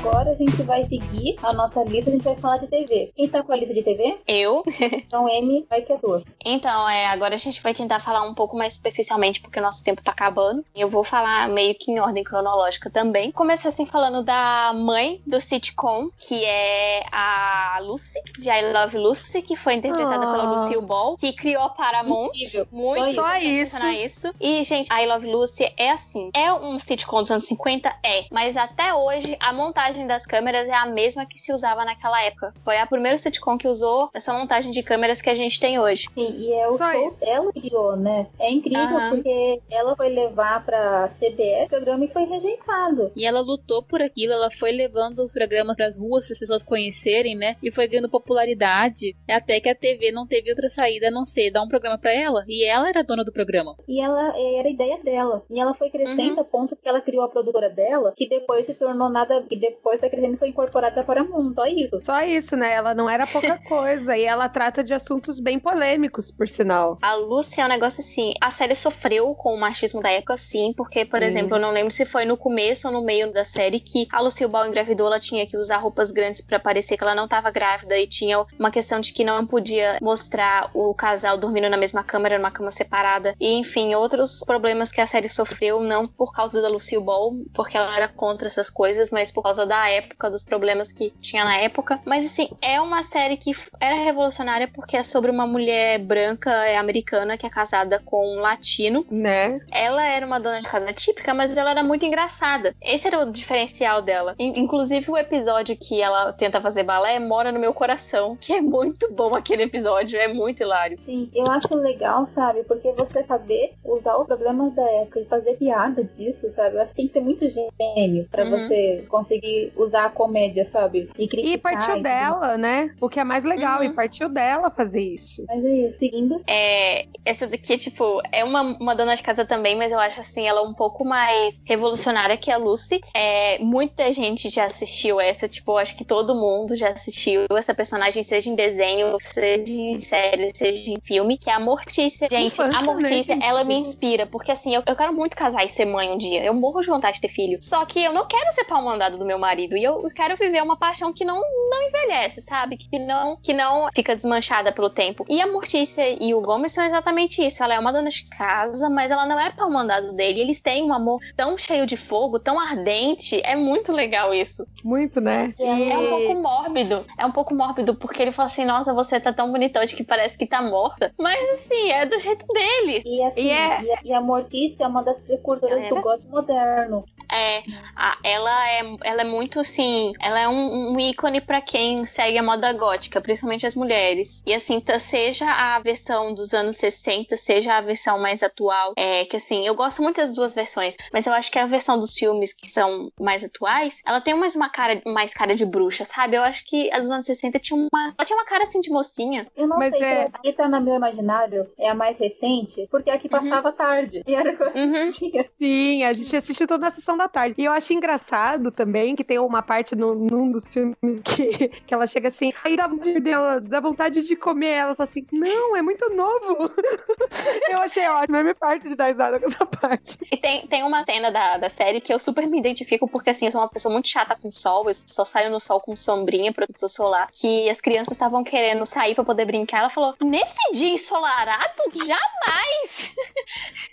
Ela é muito engraçada. Eu adoro a família Adam. Aquela musiquinha com estalar dedos, incrível, gente. Muito icônica. Muito. Seguindo aqui, eu gosto muito dessa personagem, mas eu sei que a Débora gosta muito mais do que eu, que é o Uhura de Star Trek. Muito importante na história da TV, muito importante. Por quê, Débora? Por quê? Porque ela simplesmente foi a primeira mulher a protagonizar um beijo interracial na TV. Ela, só isso numa época de Guerra Fria, onde não misturava, Star Trek colocou aquele povo misturado dentro da nave, e ela era mulher negra. A segregação era horrível. Ela era mulher negra, inteligente, incrível. Gente, quem me conhece sabe que eu sou trekker. Sim, a Tamires sabe. Muito. Às vezes eu adoro Star Trek, e Star Trek aqui é revolucionário. E assim, no começo do Jack série, a Uhura não tem tanta presença, mas só o fato dela estar lá é incrível. E ela vai crescendo ao longo do show, a ponto dela se tornar, sabe, do elenco clássico mesmo da série. Você não tem Star Trek, aquele elenco clássico sem o Uhura. Não tem. E assim, só de você dar uma mulher negra falas numa série de família naquela época já é porque assim, no máximo elas eram empregadas, alguma coisa assim. Até hoje isso acontece, né? Infelizmente. Mas naquela época era muito pior, fora a segregação que tinha, que as pessoas assim, as famílias brancas não gostavam de ver pessoas negras na TV. Não, porque até tinha a questão da segregação, né? O auge da busca pelos direitos chega a ser direitos humanos, né, gente? Porque o negro não tinha direitos a isso, né? É no finalzinho dos anos 60 para os anos 70, exatamente quando a série foi vinculada. E só de ela estar ali já é um grande passo que a TV deu, né? Nem por ela ter fala, só por ela estar ali, porque ela era negra e mulher. Então é as duas coisas, tipo, que mais as pessoas rejeitavam nessa época. Então ela representa, em parte, a luta pelos direitos humanos dos negros, dos direitos civis dos negros, filhos e a luta da mulher pra aparecer na TV. Uhum. E assim, gente, já não é fácil ser mulher numa sociedade machista e nem ser negro numa sociedade racista. Imagina ser mulher e negra. Sim. É muito complicado, ainda mais naquela época que, nossa, gente, a segregação era absurda. Absurda. Assim, só pra vocês terem uma ideia, os negros, quando entrava um homem branco, tinham que levantar do seu lugar e dar lugar pra ele. É. Tinha banheiro de cadeia. Tinha banheiro só pra pessoas negras, tipo, pessoas negras não podiam usar banheiro de branco e, nossa, era horrível. Seguindo, esse eu não assisti muita coisa, mas é muito legal e foi muito importante pra mostrar mulheres bem fortes que chutam bundas, que é as panteras, as mulheres incríveis. É como se fosse as Bond Girls mais fortes e independentes sem o James Bond. Sim, claro, né? Eu lembro que em Gilmore Girls, a Rory e a Lorelai, elas tinham um tatu das panteras. Ô, Débora, sossega que daqui a pouco a gente vai falar. Agora, elas tinham os pratos delas, cada uma de uma, sabe? Eu achava isso tão legal. É, seguindo, esse aqui eu gosto muito, muito, muito, muito, que é A Feiticeira. Gente, essa série é tão divertida, tão legal, tão temporal, e eu amo a mãe dela. Sim! E tem até uma história pra contar sobre isso. A minha mãe assistia muito A Feiticeira, né? Aí ela estava grávida de mim, descobriu que era uma menina, e um dos nomes que ela queria colocar em mim era Tábata. Aí meu pai não deixou porque ele podia me apelidar de Tábua. Aí eu fiquei com o nome de Tamires. É assim, gente, eu tenho uma história parecida. Tamires. Imagina se ele tivesse mais chance. É, ele teve muitas chances. E ele, tipo, falava mesmo, assim. Aí a minha mãe desistiu da ideia. Mas aí ela desistiu da ideia pra me chamar de Tamires. Mãe, uma péssima escolha, mãe. Poderia ter permanecido com Tábata. Mas, Tamires, eu tenho uma história relativamente parecida porque meus pais queriam me chamar de Clara. E aí minha avó falou, não faz isso, senão vão chamar a menina de Clara de Ovo. Aí assim, eu nunca vi nenhuma Clara sendo chamada de Clara de Ovo. E eu queria que meu nome fosse Clara, porque é o nome da protagonista de O Quebra-Nozes, mas enfim, vamos seguir. Eu gosto muito de Feiticeira, porque é uma bruxa tentando seguir uma vida normal e não conseguindo, porque não tem como. Ela depende muito da magia na vida dela. Vai virando uma confusão, e é isso que é o mais legal na série, essa confusão toda. Mas seguindo aqui, essa personagem assim, vocês falam assim, vocês falaram que não ia falar de HQ agora, não sei o quê, mas é porque essa personagem, ela não surgiu nas HQs, ela surgiu na TV, que é a Batgirl. Amo! Paixão, coração nesse momento aqui. Pode ser a versão que for, a versão da Yvonne Craig ainda vai ser a minha versão favorita da Bárbara. Que fofa! Sim, ela era muito fofa. Aquela moto roxa com lação e babadinho, adoro. E sabe, é uma coisa chata, porque tem muita gente hoje que fala assim, a Bárbara tem que ser toda high-tech, tem que falar mexendo no computador, não sei o quê. Gente, vocês acham que na época que ela foi criada tinha esses negócios? Não tinha, né? Ela nos livros mesmo. Deixa de ser chato, tá? Chato. Amor de gente chata. E ela era muito legal. O saltinho que ela dava, muito fofa. E assim, ela foi criada pra poder salvar a audiência da série, porque assim, começou bombando, depois caiu a audiência, eles colocaram ela na série, segurou por um tempo, não deu certo, depois cancelaram. Mas mesmo assim, foi muito bom pra poder dar um toque mais assim, girly na série. Também trouxe a Bárbara, que todo mundo ama e adora e depende. Eu amo. Todas. Eu também. Quem me segue no Terra Zero sabe que eu falo muito da Bárbara lá. E da Lois. Porque, né? E de Gilmore Girls. Mas seguindo, essa daqui, acho que todo mundo já sabe que eu amo, tipo, muito. É a Mulher Maravilha dos anos 70, interpretada pela Linda Carter. Não tem nem o que dizer, né? Não tem nem o que explicar, porque assim, a Linda Carter, ela foi responsável por ter feito a Mulher Maravilha icônica. Aquela voltinha dela. Melhor coisa é a voltinha que ela dá. Melhor coisa, assim, tipo, né? A minha mãe fala que ela assistia quando ela era criança. E, cara, eu queria tanto ter assistido na minha infância. Hoje passa na Rede Brasil, mas assim, quando eu era criança, não. Meu pai assistiu. Ela popularizou muito a Mulher Maravilha na época, a Linda Carter. Ela era uma heroína forte, mas ela era tão elegante, tão alegre, e uma mulher moderna também, era muito legal. E sabe, a série falava de umas mensagens tão feministas, tipo, coisas que, tipo, ela vai libertar mulheres que estavam sendo escravas e coisas assim, e fala assim, vá ser livre, irmã, vai viver sua vida. E tem um um episódio que eu acho muito engraçado também, que ela chama uma colega de trabalho dela pra jantar, e a colega fala assim, não mesmo, Diana, você não é homem? Aí ela fala, e eu sou muito feliz por isso. Muito bom, gente. Pensa também no que ela simbolizou pra aquela geração. Uhum. É aquela geração que fez a gente poder chegar aqui hoje, uhum, livre, podendo falar o que a gente quiser. Então a Linda Carter tem um grande papel. E pra quem não leu, gente, eu vou fazer propaganda. A Débora escreveu um texto muito lindo que faz uma menção honrosa à Linda Carter e à série. Leiam lá, tá no Terra Zero. Outro episódio que eu gosto muito também é o episódio que aparece a Moça Maravilha pela primeira vez. Não se chama Dona, acho que chama Priscila, alguma coisa assim.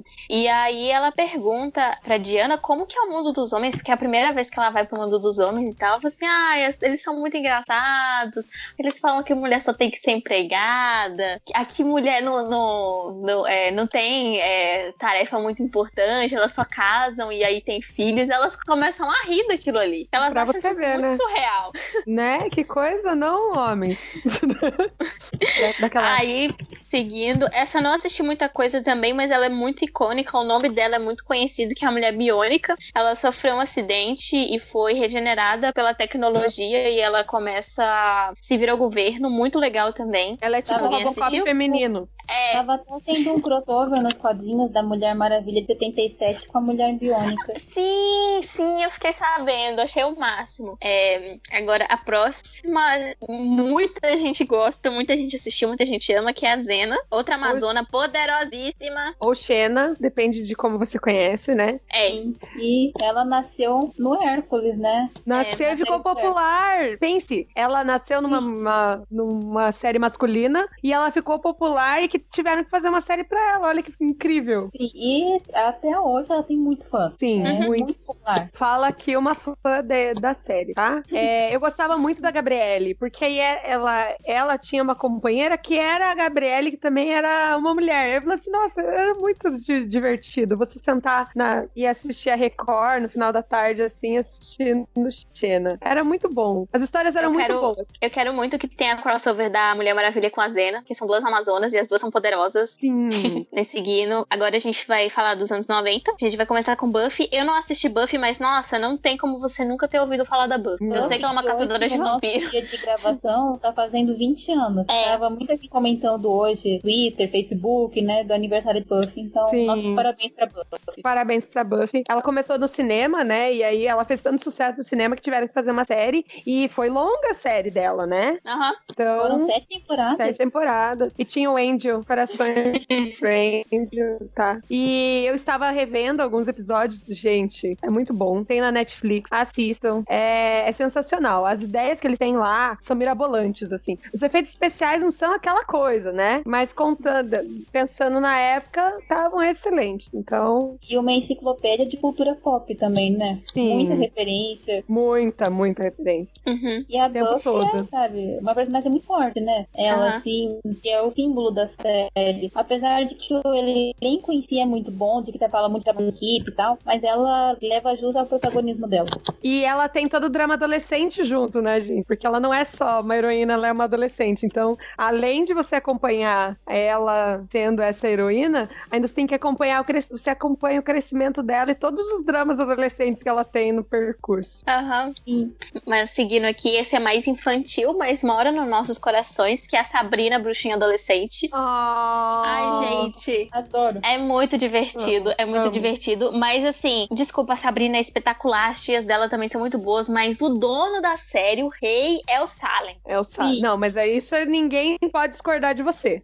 Porque o que é aquilo, gente? Aham. Uhum. E cara, toda garota mágica precisa de um gato falante. Precisa. Gente, ele é incrível, ele é incrível. Tem um episódio que ele coloca um monte de piercing e aí ele fala assim, e agora, será que eu tô grunge? Porque assim, anos 90, grunge tava super na moda e tal. Mas assim, um episódio que assim, é um dos meus favoritos da Sabrina, é que aparece o RuPaul, e eu sou louca com o RuPaul e drag queens, então, nossa, gente, RuPaul e Sabrina é maravilhoso. Coisa de outro mundo. Eu recentemente assisti uma série com a atriz, a Melissa, que fazia Sabrina. É uma série dela, né, e aí um episódio, eles fizeram uma homenagem à Sabrina. Então, aí apareceu as tias dela no episódio e o Salem, se eu não me engano, vira um humano. É muito engraçado, porque ela não sabe o que tá acontecendo, né? Ela fala assim, não, é que você é uma bruxa. É um especial de Halloween. E aí ela fala assim, não, você achando que eu sou alguém que eu não sou. Não, não, você é. E aí o tempo todo acontecendo as coisas e ela ficando meio perdida e fazendo referências e uma belíssima homenagem aí à série Sabrina. Ah, legal. Muito legal. Agora indo pros anos 2000, começando falando desse aqui, porque ele é muito icônico, ele é muito importante. Ele foi muito importante, assim, pra poder falar sobre liberdade sexual feminina, sobre a mulher no trabalho, sobre os problemas da vida da mulher, assim, no geral. Que é Sex and the City. Gente, é uma série que é tão icônica, assim, tão... Cara, você não precisa ter visto nenhum episódio pra saber do que se trata essa série. Sério. Uhum. Sim, e a própria protagonista, né? Uhum. A Sarah Jessica Parker, ela não é também o padrão de beleza de Hollywood, né? Não. E ela nem levou a série. Ela é linda, mas não pro padrão americano de mídia, assim, de beleza. Eu acho que nenhuma delas é, né? É isso que fica muito mais legal. São tramas que são de um cotidiano, mas que eles se transformam com tanto glamour, assim, né? Que você fica, nossa, apaixonada. É glamouroso, mas é uma coisa se identificável, sabe? Porque elas têm as frustrações delas no amor, no trabalho, na vida, em tudo. Assim, por mais glamourosa que seja a série, você consegue se identificar muito com isso. E eu acho que essa série também, assim, teve uma importância um tanto polêmica, porque essa série mostrou pras mulheres o que é um vibrador. Muita gente não sabia o que era isso até Sex and the City falar. E assim, eu ia dizer que é essa identificação que faltou pra série que veio posterior a ela, que foi como é que é? Lipstick Jungle? Lipstick Jungle. Nossa, gente, eu me enrolei, desculpa. É Lipstick Jungle, que também era pra ser tipo um spin-off e não deu certo, porque as atrizes não tinham o mesmo carisma que as atrizes do Sex and the City, e elas não eram identificáveis, assim, era mundo da moda, e aí ninguém gostou e foi cancelado. Assim, eu assisti uns episódios, eu gostei, tá, mas eu achei meio depressivo comparado a Sex and the City. Sim, eu assisti um episódio e não curti porque eu não me identifiquei, assim, sabe? Os problemas dela não são os meus problemas, então... Mas também a série, né, Sex and the City, ela também foi pro cinema, foram 2 filmes, foram feitos, né?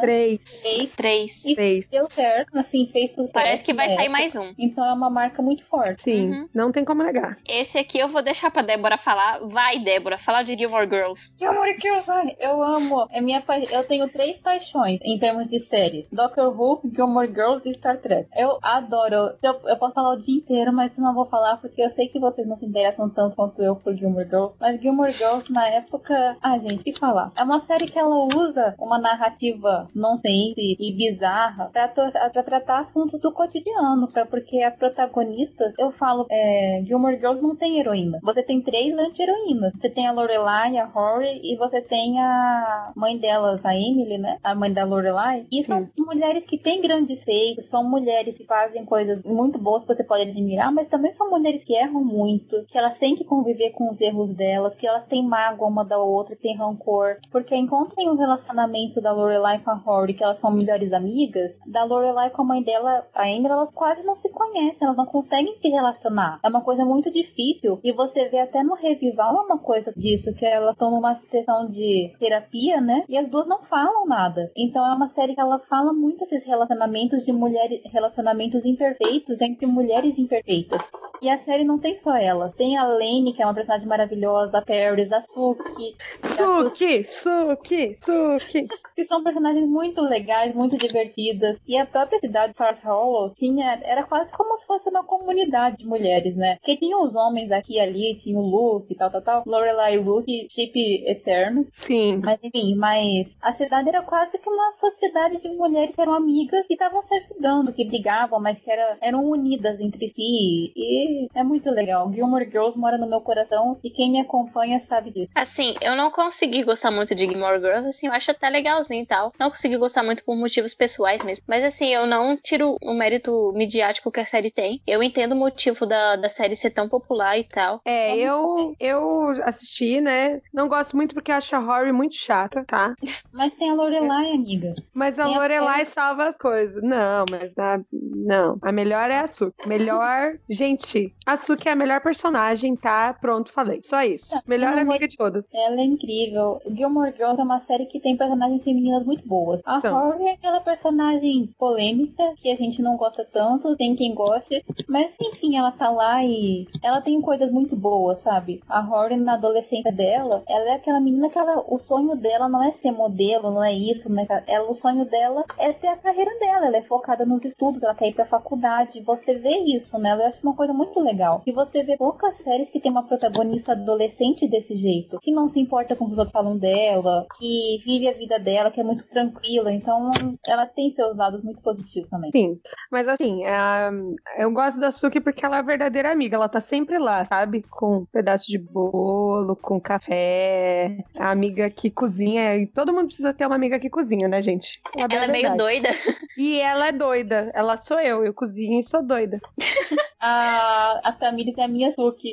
Sim, Débora. É engraçado, tem episódio de Gilmore Girls, quando a Lorelai fala que a Rory entrou na escola, a Suki, ela vai pela cozinha, ela vai jogando pano de prato, vai tacando fogo, aí as pessoas atrás dela vão apagando o fogo que ela vai criando. Sou eu, por isso que eu gosto dela, porque sou eu, tá? Eu consigo me compreender. Mas tá bom, vamos ver no seguinte, porque... assim, a gente vai falar do último de série, agora a gente vai, depois que a gente terminar isso, a gente vai falar só um pouquinho de animação.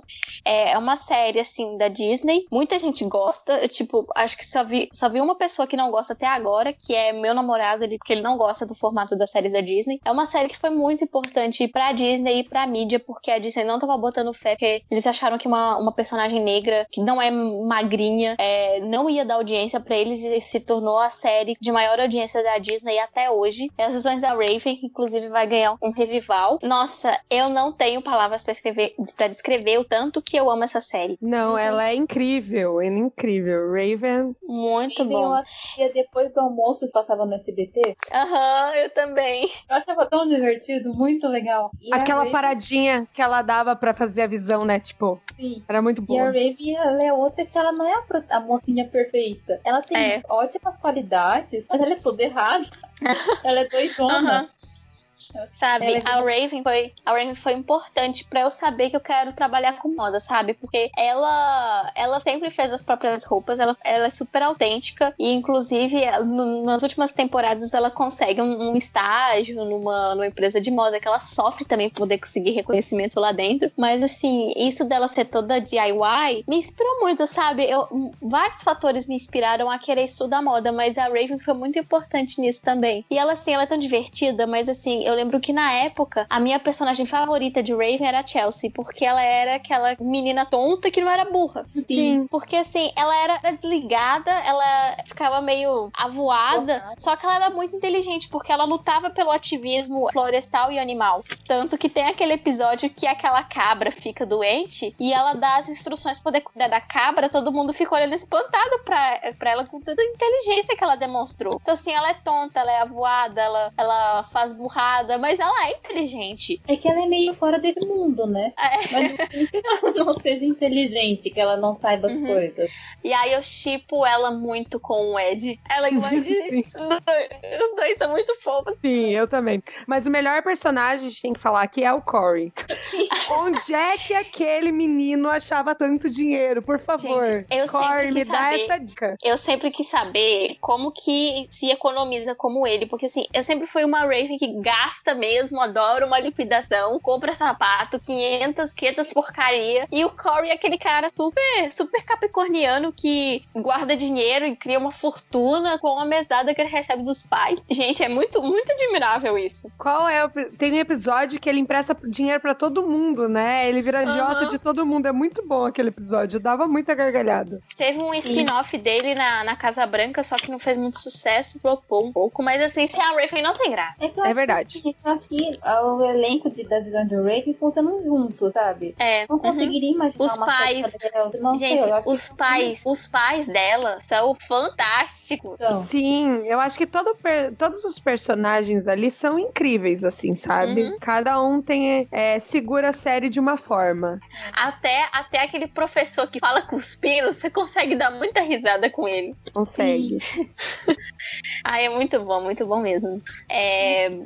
menção honrosa de televisão, eu quero fazer uma, que é a Jade, eu a patroa as crianças. E, gente, ela é tão divertida. Não, eu precisava falar dela. Aquele episódio também... hasta la vista, adeus, sayonara, goodbye. Falando, gente, deve ter sido muito fazer aquela cena. Eu queria tanto ser aquela cena. Sim. E a Jane, ela também tem o desenvolvimento dela na série, né? Uhum. Ela fica um tempo que ela era dona de casa e ela tem vontade de ter mais, de trabalhar, e ela faz faculdade. Então ela é muito legal também. É tipo, ela é incrível, ela é hilária, mas ela também tem uma história pessoal que é bem interessante. Uhum. E ela é a típica personagem que luta com o peso, né? Uhum. É. Se vocês repararam, nas primeiras temporadas ela tá bem gordinha e ela é... E, assim, mas é porque a atriz, ela engravidou também, tanto que teve aqueles episódios que falava que ela tava na casa, acho que da mãe, que era pra justificar a ausência da atriz. Aham, então foi incrível, assim, o que eles fizeram, né? E aqui vai a minha menção honrosa à filha, a Claire, que muda de personagem e eles têm a melhor sacada pra fazer não parecer estranho. Nossa, filha, você tá diferente. Pai, eu só prendi o cabelo. E sabe o que é engraçado? Porque, assim, a mãe da personagem original não gostou que a amiga dela tava grávida, não sei o quê, e a atriz que interpreta a amiga da Claire é a Raven. Que coisa, não? Ai, tem que dar uma menção. Agora quem sabe mais assim, a Rochelle de Todo Mundo Odeia o Chris. Ah, sim. Por favor. Ela segura aquela Vou série, pegar o xarope. Ah, do xarope. O que você vê por aí de meme daquela mulher, gente, de frases da Rochelle, é incrível. E nossa, porque meu marido tem 2 empregos. Eu não preciso disso, porque meu marido tem 2 empregos. Eu não vou criar neném. A Rochelle é uma personagem assim, sabe? Quando a gente lembra que ela foi uma pessoa real, nossa, a gente pensa assim, como essa mulher deve ter lutado, né? Porque, assim, uma mulher negra periférica que engravidou de três crianças e ter que cuidar deles numa situação que, assim, o pai não recebia muito dinheiro e ela vivia mudando de emprego que ela nunca conseguia estabilizar, porque ela era muito barraqueira. Sim. Mas, assim, nossa, imagina que situação. Na vida real ela é incrível. Sim, sim, na vida real ela teve mais filhos. Teve mais filhos que todos os meninos. É. A Tônia, na verdade, é Tony, que é uma menina de um dos irmãos. É. Eu tinha uma raiva da Tônia, mas ela... Aquela menina era o capeta mesmo. Eu achei os bordões de Todo Mundo Odeia o Chris e da Rochelle. Uhum. Eu não vou criar ninguém, você tá usando droga, eu vou buscar o xarope. E aí ele só me tinha uma explicação que terminava com vai ter um filho e eu não vou criar a criança dos outros. Sim. E, gente, eu achei uma personagem, assim, só pincelando, eu gosto dos personagens do Chaves também, sabe? A Chiquinha, a dona Florinda que manda naquela vila, a gente fazia os meninos de gato e sapato. As duas são muito legais. Sim. A Bruxa de 71 também, né? Muito hilária. Que todo mundo tinha medo, que na verdade era super boazinha. Lembra o episódio que eles vão entrar na casa dela e eles imaginam um monte de coisa? E aí, o cachorro Satanás. Satanás. Aí ela fica gritando, Satanás, onde é que você tá, Satanás? Então, muito bom. Eu quero falar sobre... Quer dizer, eu não quero falar, eu só quero recomendar pra quem quiser assistir Verônica Mars, que é sobre uma adolescente que investiga crimes, que é ótimo. Ah, sei qual que é. Eu tenho uma recomendação. E Drop Dead Diva, que é a história de uma modelo que morre, vai pro céu, aperta o botão reset e volta no corpo de uma gordinha advogada. E aí ela tem que conviver com toda a troca de guarda-roupa, com toda a adaptação, e ela se descobre inteligente, tem que recontar o ex-noivo, é incrível. Assista.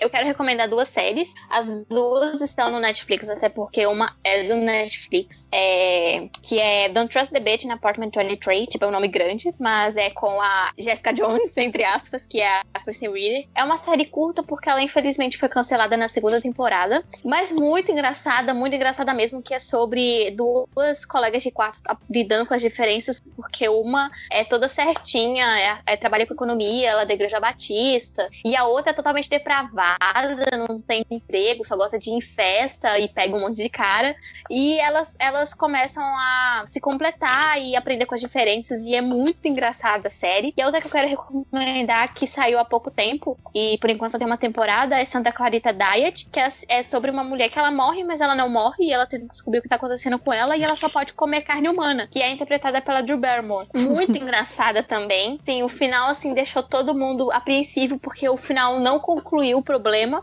mas muito bom. Ah, eu lembrei de outra série também na Netflix, que é Unbreakable Kimmy, que é sobre uma menina que ela ficou mais de 10 anos presa num bunker por causa de um fanático religioso, e quando ela sai, ela tem que aprender a lidar com as mudanças. E mesmo com ela tendo mais de 30 anos, ela gosta de vestir, de usar tênis com luzinha e usar roupa colorida, e ela é muito otimista, e o otimismo dela é contagiante, porque você se sente inspirado pela alegria dela. E tem e aquela música é uma praga na nossa cabeça. Unbreakable. E tem o Tyrus, que é um ator da Broadway, que faz exatamente um ator de musical falido, gay, muito engraçado também. Eu posso fazer uma menção honrosa, não é de série, mas é de personagem? Pode. É as Companions de Doctor Who. Ah, sim. Sim, claro. São incríveis. Tem pra todos os gostos, tem mais calma, tem mais agitada, tem... Sabe, as mulheres de Doctor Who são muito fortes. A Kate da United, que surge nessa série moderna. A River, que é maravilhosa. River Song, que mora em nossos corações. Beijo pra você. Ai, diva! Rainha! As Companions, elas são Dona Clara. Dona é a melhor personagem. Uma que eu não vou mencionar, que eu não gosto muito, mas tem pra todo mundo. Então, Doctor Who... A gente vai falar de Doctor Who. Vamos falar. Sim. Próximo podcast. É. Uhum. Espere. Mas aí, prosseguindo.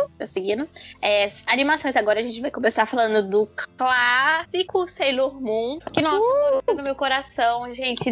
Ah, é outra coisa que eu amo incondicionalmente. Eu tenho os mangás, assisti o anime. Assim, eu não peguei a época porque eu sou do final dos anos 90 e o Sailor Moon é do começo dos anos 90.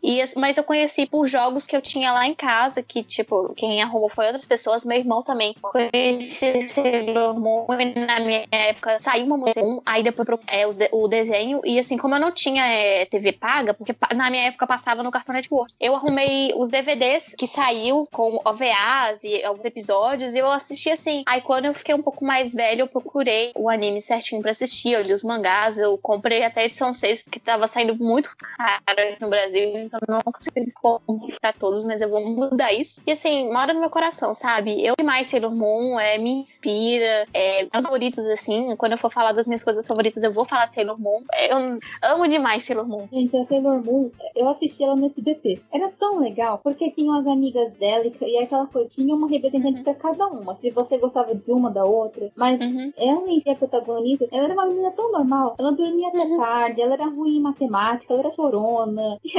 É muito legal. E assim, eu me identifico demais com ela, porque eu, quando eu não estudava de manhã, eu tava sempre atrasada. E assim, agora eu tô tendo aula no sábado, não consigo. Semana passada mesmo, eu acordei mega atrasada, vesti a primeira roupa que eu vi pela frente, e assim, eu sou muito ruim em matemática, porque como eu disse, eu sofro de descalculia, e eu também sou chorona, assim, eu me vejo muito nela. Ai, Sailor Moon, gente, eu tinha as bonequinhas, e eu dormia com elas, era muito legal. Ah, porque se eu não falar isso, não sou eu tinha a caneta da Sailor Moon. Ah, e lá vai. Eu tinha a boneca da Sailor Moon e a caneta, foi, ai, linda, aquela coisa rosa que você escrevia e brilhava, ai, muito...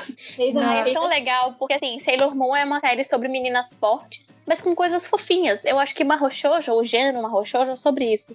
E Sailor Moon também é muito importante porque introduziu personagens LGBT. E, no anime tem um casal gay, que não existe no mangá, mas no anime tem. Tem a Sailor Uranus e a Sailor Neptune, que inclusive a Neptune é do meu signo e fez aniversário esses dias, um beijo pra ela. Elas namoram e tal, e por causa disso teve lugares que foi censurado. Na Itália mesmo dublaram elas como primas, o que eu acho que piora, mas enfim... também na última fase, a Sag, ou Serena, como foi dublado aqui, ela tem um breve rolo com uma personagem que no dia a dia ela se disfarça como homem, mas na verdade ela é mulher, o que deixa claro que o Sag, Sailor Moon, é bissexual, e também existem indícios de que a Sailor Marte e a Sailor Venus se gostam, e no live action isso fica muito mais explícito. E eu sei que a Sailor Moon, ela é uma das referências da Bela, que é, pra quem não sabe, foi a cartunista dessa Batgirl do site que criou, sim, ai, sabe, que remodelou a Batgirl, né, nos últimos 3 anos e tal. E ela é icônica, né? Eu acho que ela fez uma mudança de estilo. Eu queria comentar que eu acredito que muitos elementos em Sailor Moon foram baseados levemente em Mulher Maravilha, porque se você vê mesmo a tiara bumerangue, era uma coisa assim da Linda Carter, e também tem as botas, você vê que as botas são muito parecidas com a da Mulher Maravilha. Elas duas serem princesas e tal, eu acho que tem muitas semelhanças entre as duas. Muito quem sabe? Quem sabe? Não saberemos. Só um parênteses, tá? Eu tava vendo aqui uma lista do IGN dos monstros mais influentes, né, da história do cinema. Quem tá lá? Que a gente citou mais cedo. Ok, sai. Pra você ver, né? Que coisa. Esse aqui, tipo, acho que fez ainda mais influência de muita gente, que é as meninas superpoderosas do Cartoon Network, que do final dos anos 90 até o começo dos anos 2000. Gente, que desenho obscuro aquele, viu? Sim, mas eu tenho que falar. Na última vez, eu e a Amy, a gente discutiu pra ver quem ia ser a lindinha. Eu adoro aquela... ela é tão fofinha. A gente, eu acho que tinha que ser o Amy, porque eu gosto dela mais sempre que você, porque eu sou mais velha e eu sou a lindinha antes de você. Ah, tá. Sim. Mas eu você é mandona e é estudiosa. Ou seja, você combina mais com a florzinha. Não, mas eu já era lindinha primeiro. O que importa é que eu sou a docinho e não tem discussão. É minha e pronto, acabou. Que eu sou... Eu era brigona, eu gosto de esporte, enfim, é isso. Eu sou a lindinha porque eu gosto de balé. Bom, eu poderia pegar a florzinha, porque ela usa rosa, e eu amo rosa. Mas enfim. E porque ela não é essa. Isso assim, toda vez que a gente discute sobre meninas superpoderosas, a gente percebe o quanto esse negócio é obscuro, porque, nossa senhora, era muito pesado aquele desenho. E a gente achava fofo. Depois que a gente cresce, que a gente vê o tanto que é obscuro. O meu personagem favorito das meninas superpoderosas me influenciou a ser a closeira viada que eu sou hoje, que é o ele, aquele capeta travesti que ninguém sabe o que é direito. É verdade. Mas, gente, eu adoro a voz dele. Lindinha! Amo aquela voz dele, que eu acredito que quem dubla é o Guilherme Briggs, né? Ele é muito bom, aquele cara. Sim. Eu sei que a gente hoje em dia se dá conta das coisas que a gente assistia quando era criança. A gente vendo hoje, não se dá conta. A gente fica assustado. As meninas superpoderosas, era pesado, porque o macaco louco era o filho rejeitado e a secretária do prefeito que não tinha rosto, né? Que era só um era a ideia da sensualização, né? Uhum. O professor Otônio que criou as meninas sozinho e pra elas achavam isso normal, né? Uhum. E o desenho... Era o pai, né?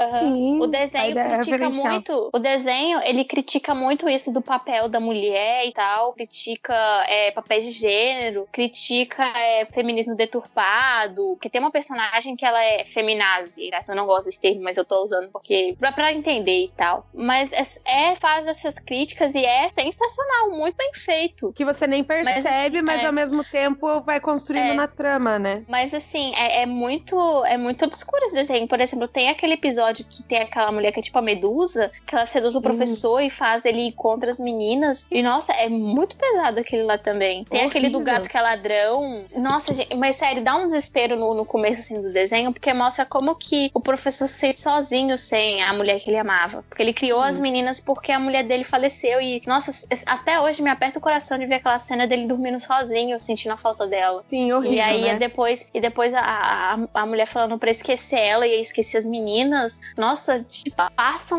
uma coisa ruim. Sim, e assim, gente, esses dias eu tava cuidando de uma menina, né? E ela tinha um DVD das minhas superpoderosas. Eu falei, vamos ver? Ela falou, vamos, né? E era, sabe o filme primeiro que conta uma história dela surgindo e tal? E eu vendo aquilo, gente, eu tinha esquecido como era pesado essa história. A parte que elas se perdem do professor, que perdem da cidade, todo mundo odeia elas, que ele fica desesperado atrás delas, e a história do macaco louco e os vilões, e é pesado mesmo. E assim, tem uma coisa muito estranha sobre elas também, porque a gente imagina que na vida real elas seriam meninas normais, na verdade não. Porque assim, tem um episódio que elas perdem os poderes e elas se tornam meninas com dedos e proporções normais. Então isso indica que elas de verdade têm aquele cabeção, aquele olho enorme e não tem dedos. Ai, que horror.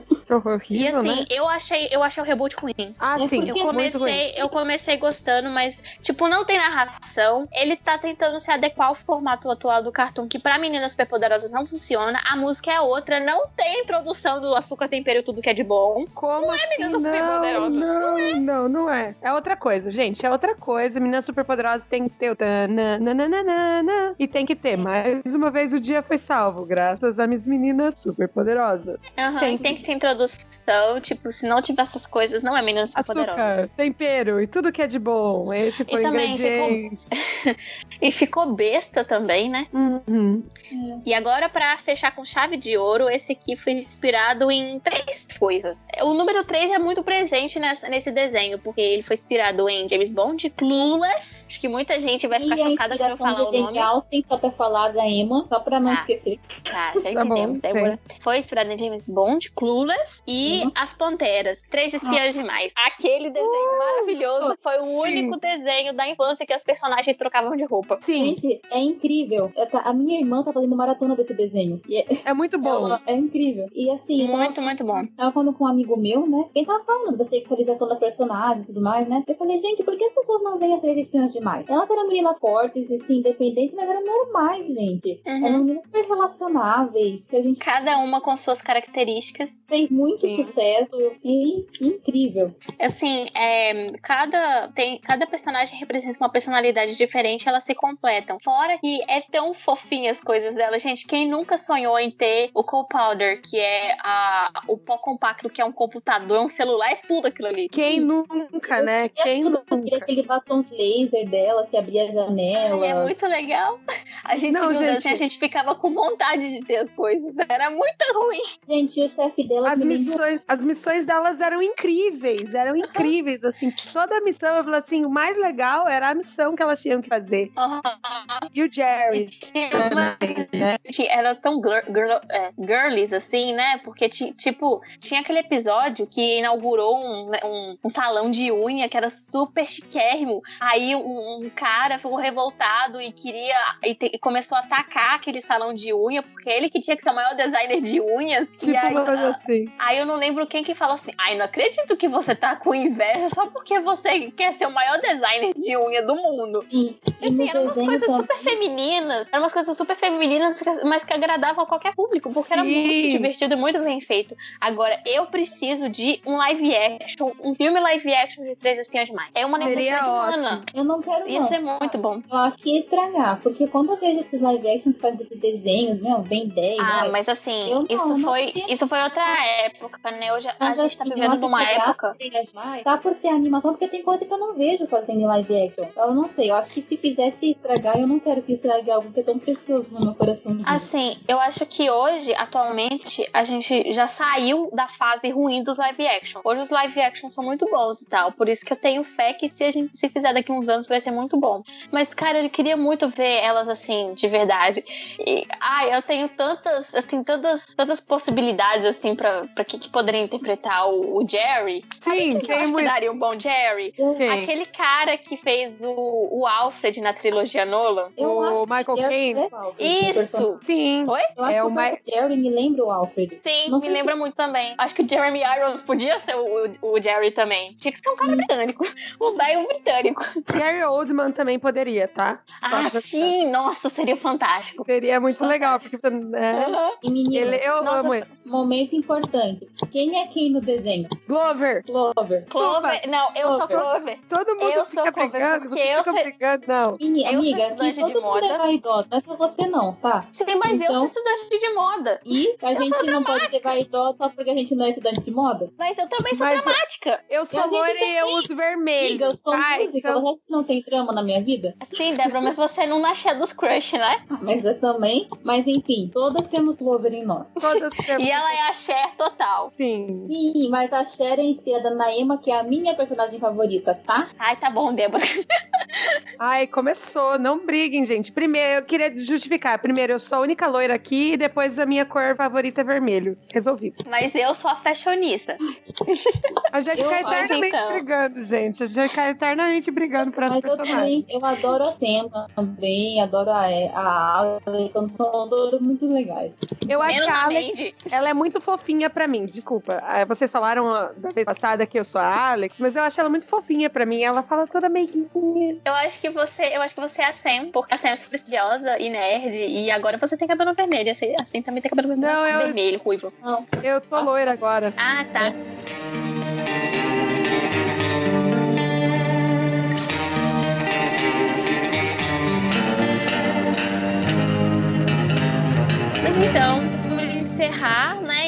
antes da gente encerrar mesmo, a gente tem que subir uma hashtag de verdade agora, que é a gente quer pedir pro pai da Tamires, o tio Alberto, participar do especial de Dia dos Pais que a gente vai fazer. O especial Porchete, tá, gente? Sim, a gente vai quer ele aqui. Não, gente, vocês viram que a Porchete tá voltando? Olha que coisa, não? Tá voltando. O teu pai ouviu 2 horas do primeiro podcast, então ele falou, pai, conta. É que eu falei assim, pai, a gente, eu fiz uma homenagem no podcast que a gente fez, escuta, depois, porque eu homenageei essa Porchete. Ele falou assim, cara, eu fiquei ouvindo 2 horas o podcast de vocês pra, nos últimos minutos, você agradecer a mim, a minha Porchete. Ele nem usa mais.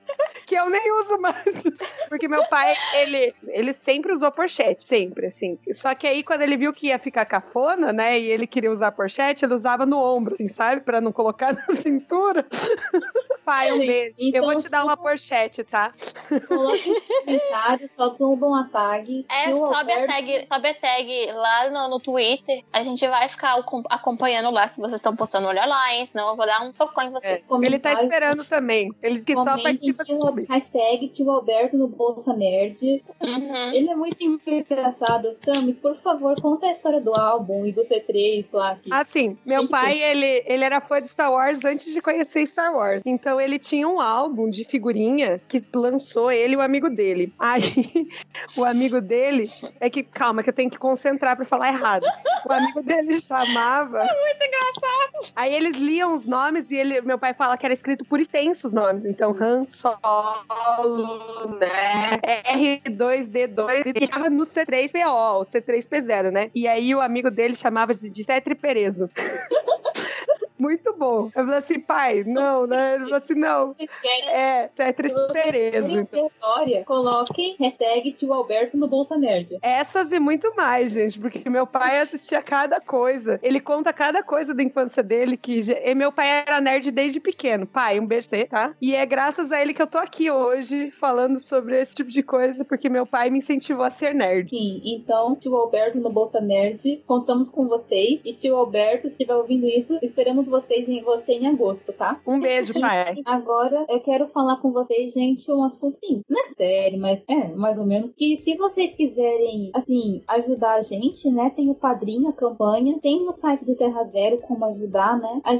Nós do Bolsa Nerd, nós temos muita coisa que queremos falar pra vocês, muitas ideias, a gente quer falar muita coisa, a gente quer falar de Star Wars, Star Trek, de quadrinhos, a gente quer falar do Bart Allen, quer falar do Tim Drake, das Batgirls, a gente quer falar de tudo. Mas pra isso a gente queria ter mais fato. A gente tá fazendo até agora um podcast por mês. Mas se a gente tiver o apoio de vocês, a gente vai poder fazer 2. E a gente fazendo 2 podcasts, vamos poder explorar mais coisas da cultura nerd, da cultura de quadrinhos, que acho que vocês iam gostar de ouvir. Então, se vocês tiverem interesse, podem ir lá e nós agradecemos, tá? Tem lá, eu não sei direito como é, mas eu acho que com R$5 você... É assim, você entra no grupo dos patrulheiros, você recebe a newsletter do site, tem uma coisa toda. E agora, meninas, se vocês quiserem dar o jabá de vocês. Sim, eu quero igual fazer. Eu tô, sabe, que igual aquele bonequinho do cachorrinho que faz assim com a cabeça, balança a cabeça, tô assim. Então, eu quero fazer meu jabazinho porque eu tenho um blog sobre cultura vintage, beleza, moda, vintage, essas coisas assim. Às vezes eu falo de nerdices, tipo o que eu assisti no mês e o que eu li também, que é o The Pink Boudoir. Eu vou deixar o link aí pra vocês e lá vocês encontram meus perfis em todas as redes sociais que eu participo.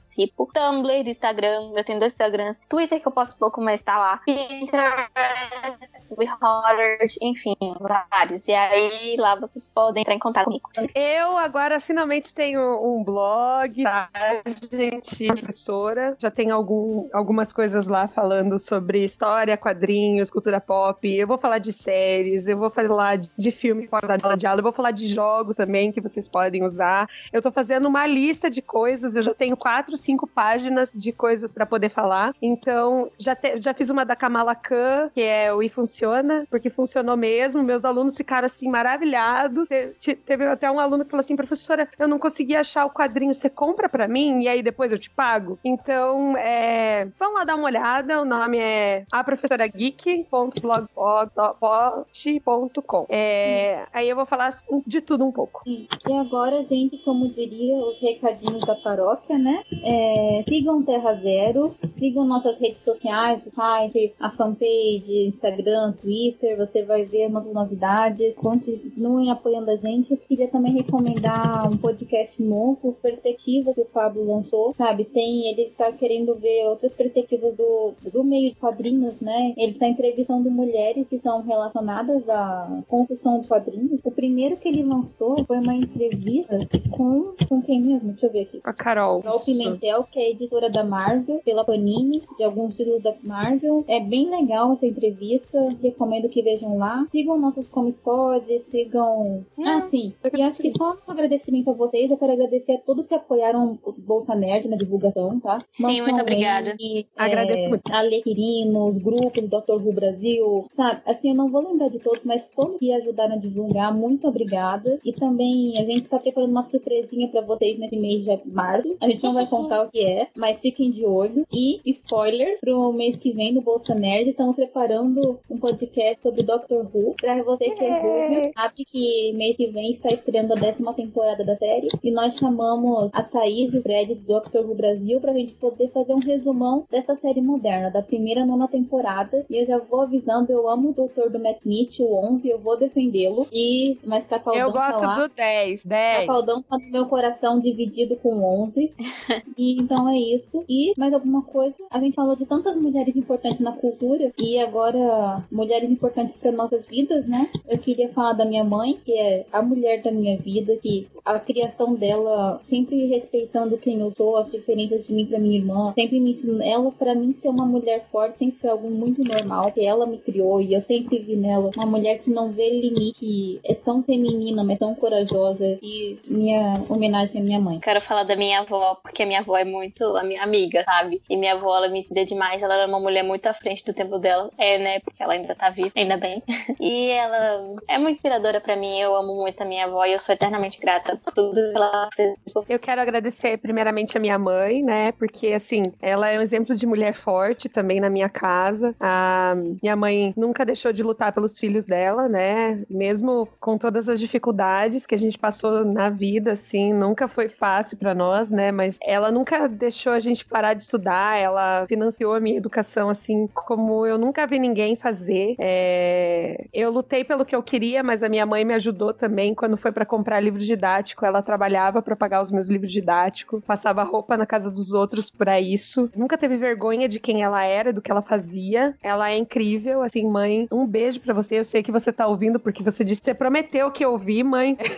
Queria agradecer muito isso, porque, assim, apesar de eu me dar melhor com meu pai, por causa das personalidades muito parecidas, a minha mãe, com certeza, é a figura que eu me inspiro pra ser uma mulher forte e lutar pelo que eu quero. Então, eu quero agradecer a minha mãe, e eu queria fazer uma menção honrosa aí, que eu não pude fazer, a Hannah Arendt, que é uma filósofa incrível. Ela é uma inspiração acadêmica pra mim, seguir em frente, então, fica aí o meu elogio. Sim, então, pessoal, muito obrigada por acompanhar esse Bolsa Nerd. A gente sabe que foi Bolsa Nerd maior do que a gente esperava fazer, e não podemos mencionar todos que a gente queria. Se você tem alguma mulher que você gostaria de mencionar, coloca aí. A gente não é falta de consideração, mas foi falta de tempo mesmo. E obrigada, esperamos vocês no próximo sobre Dr. Who, tá? Bye. Podem preparar. Então, bom dia, boa tarde, boa noite pra quem estiver ouvindo.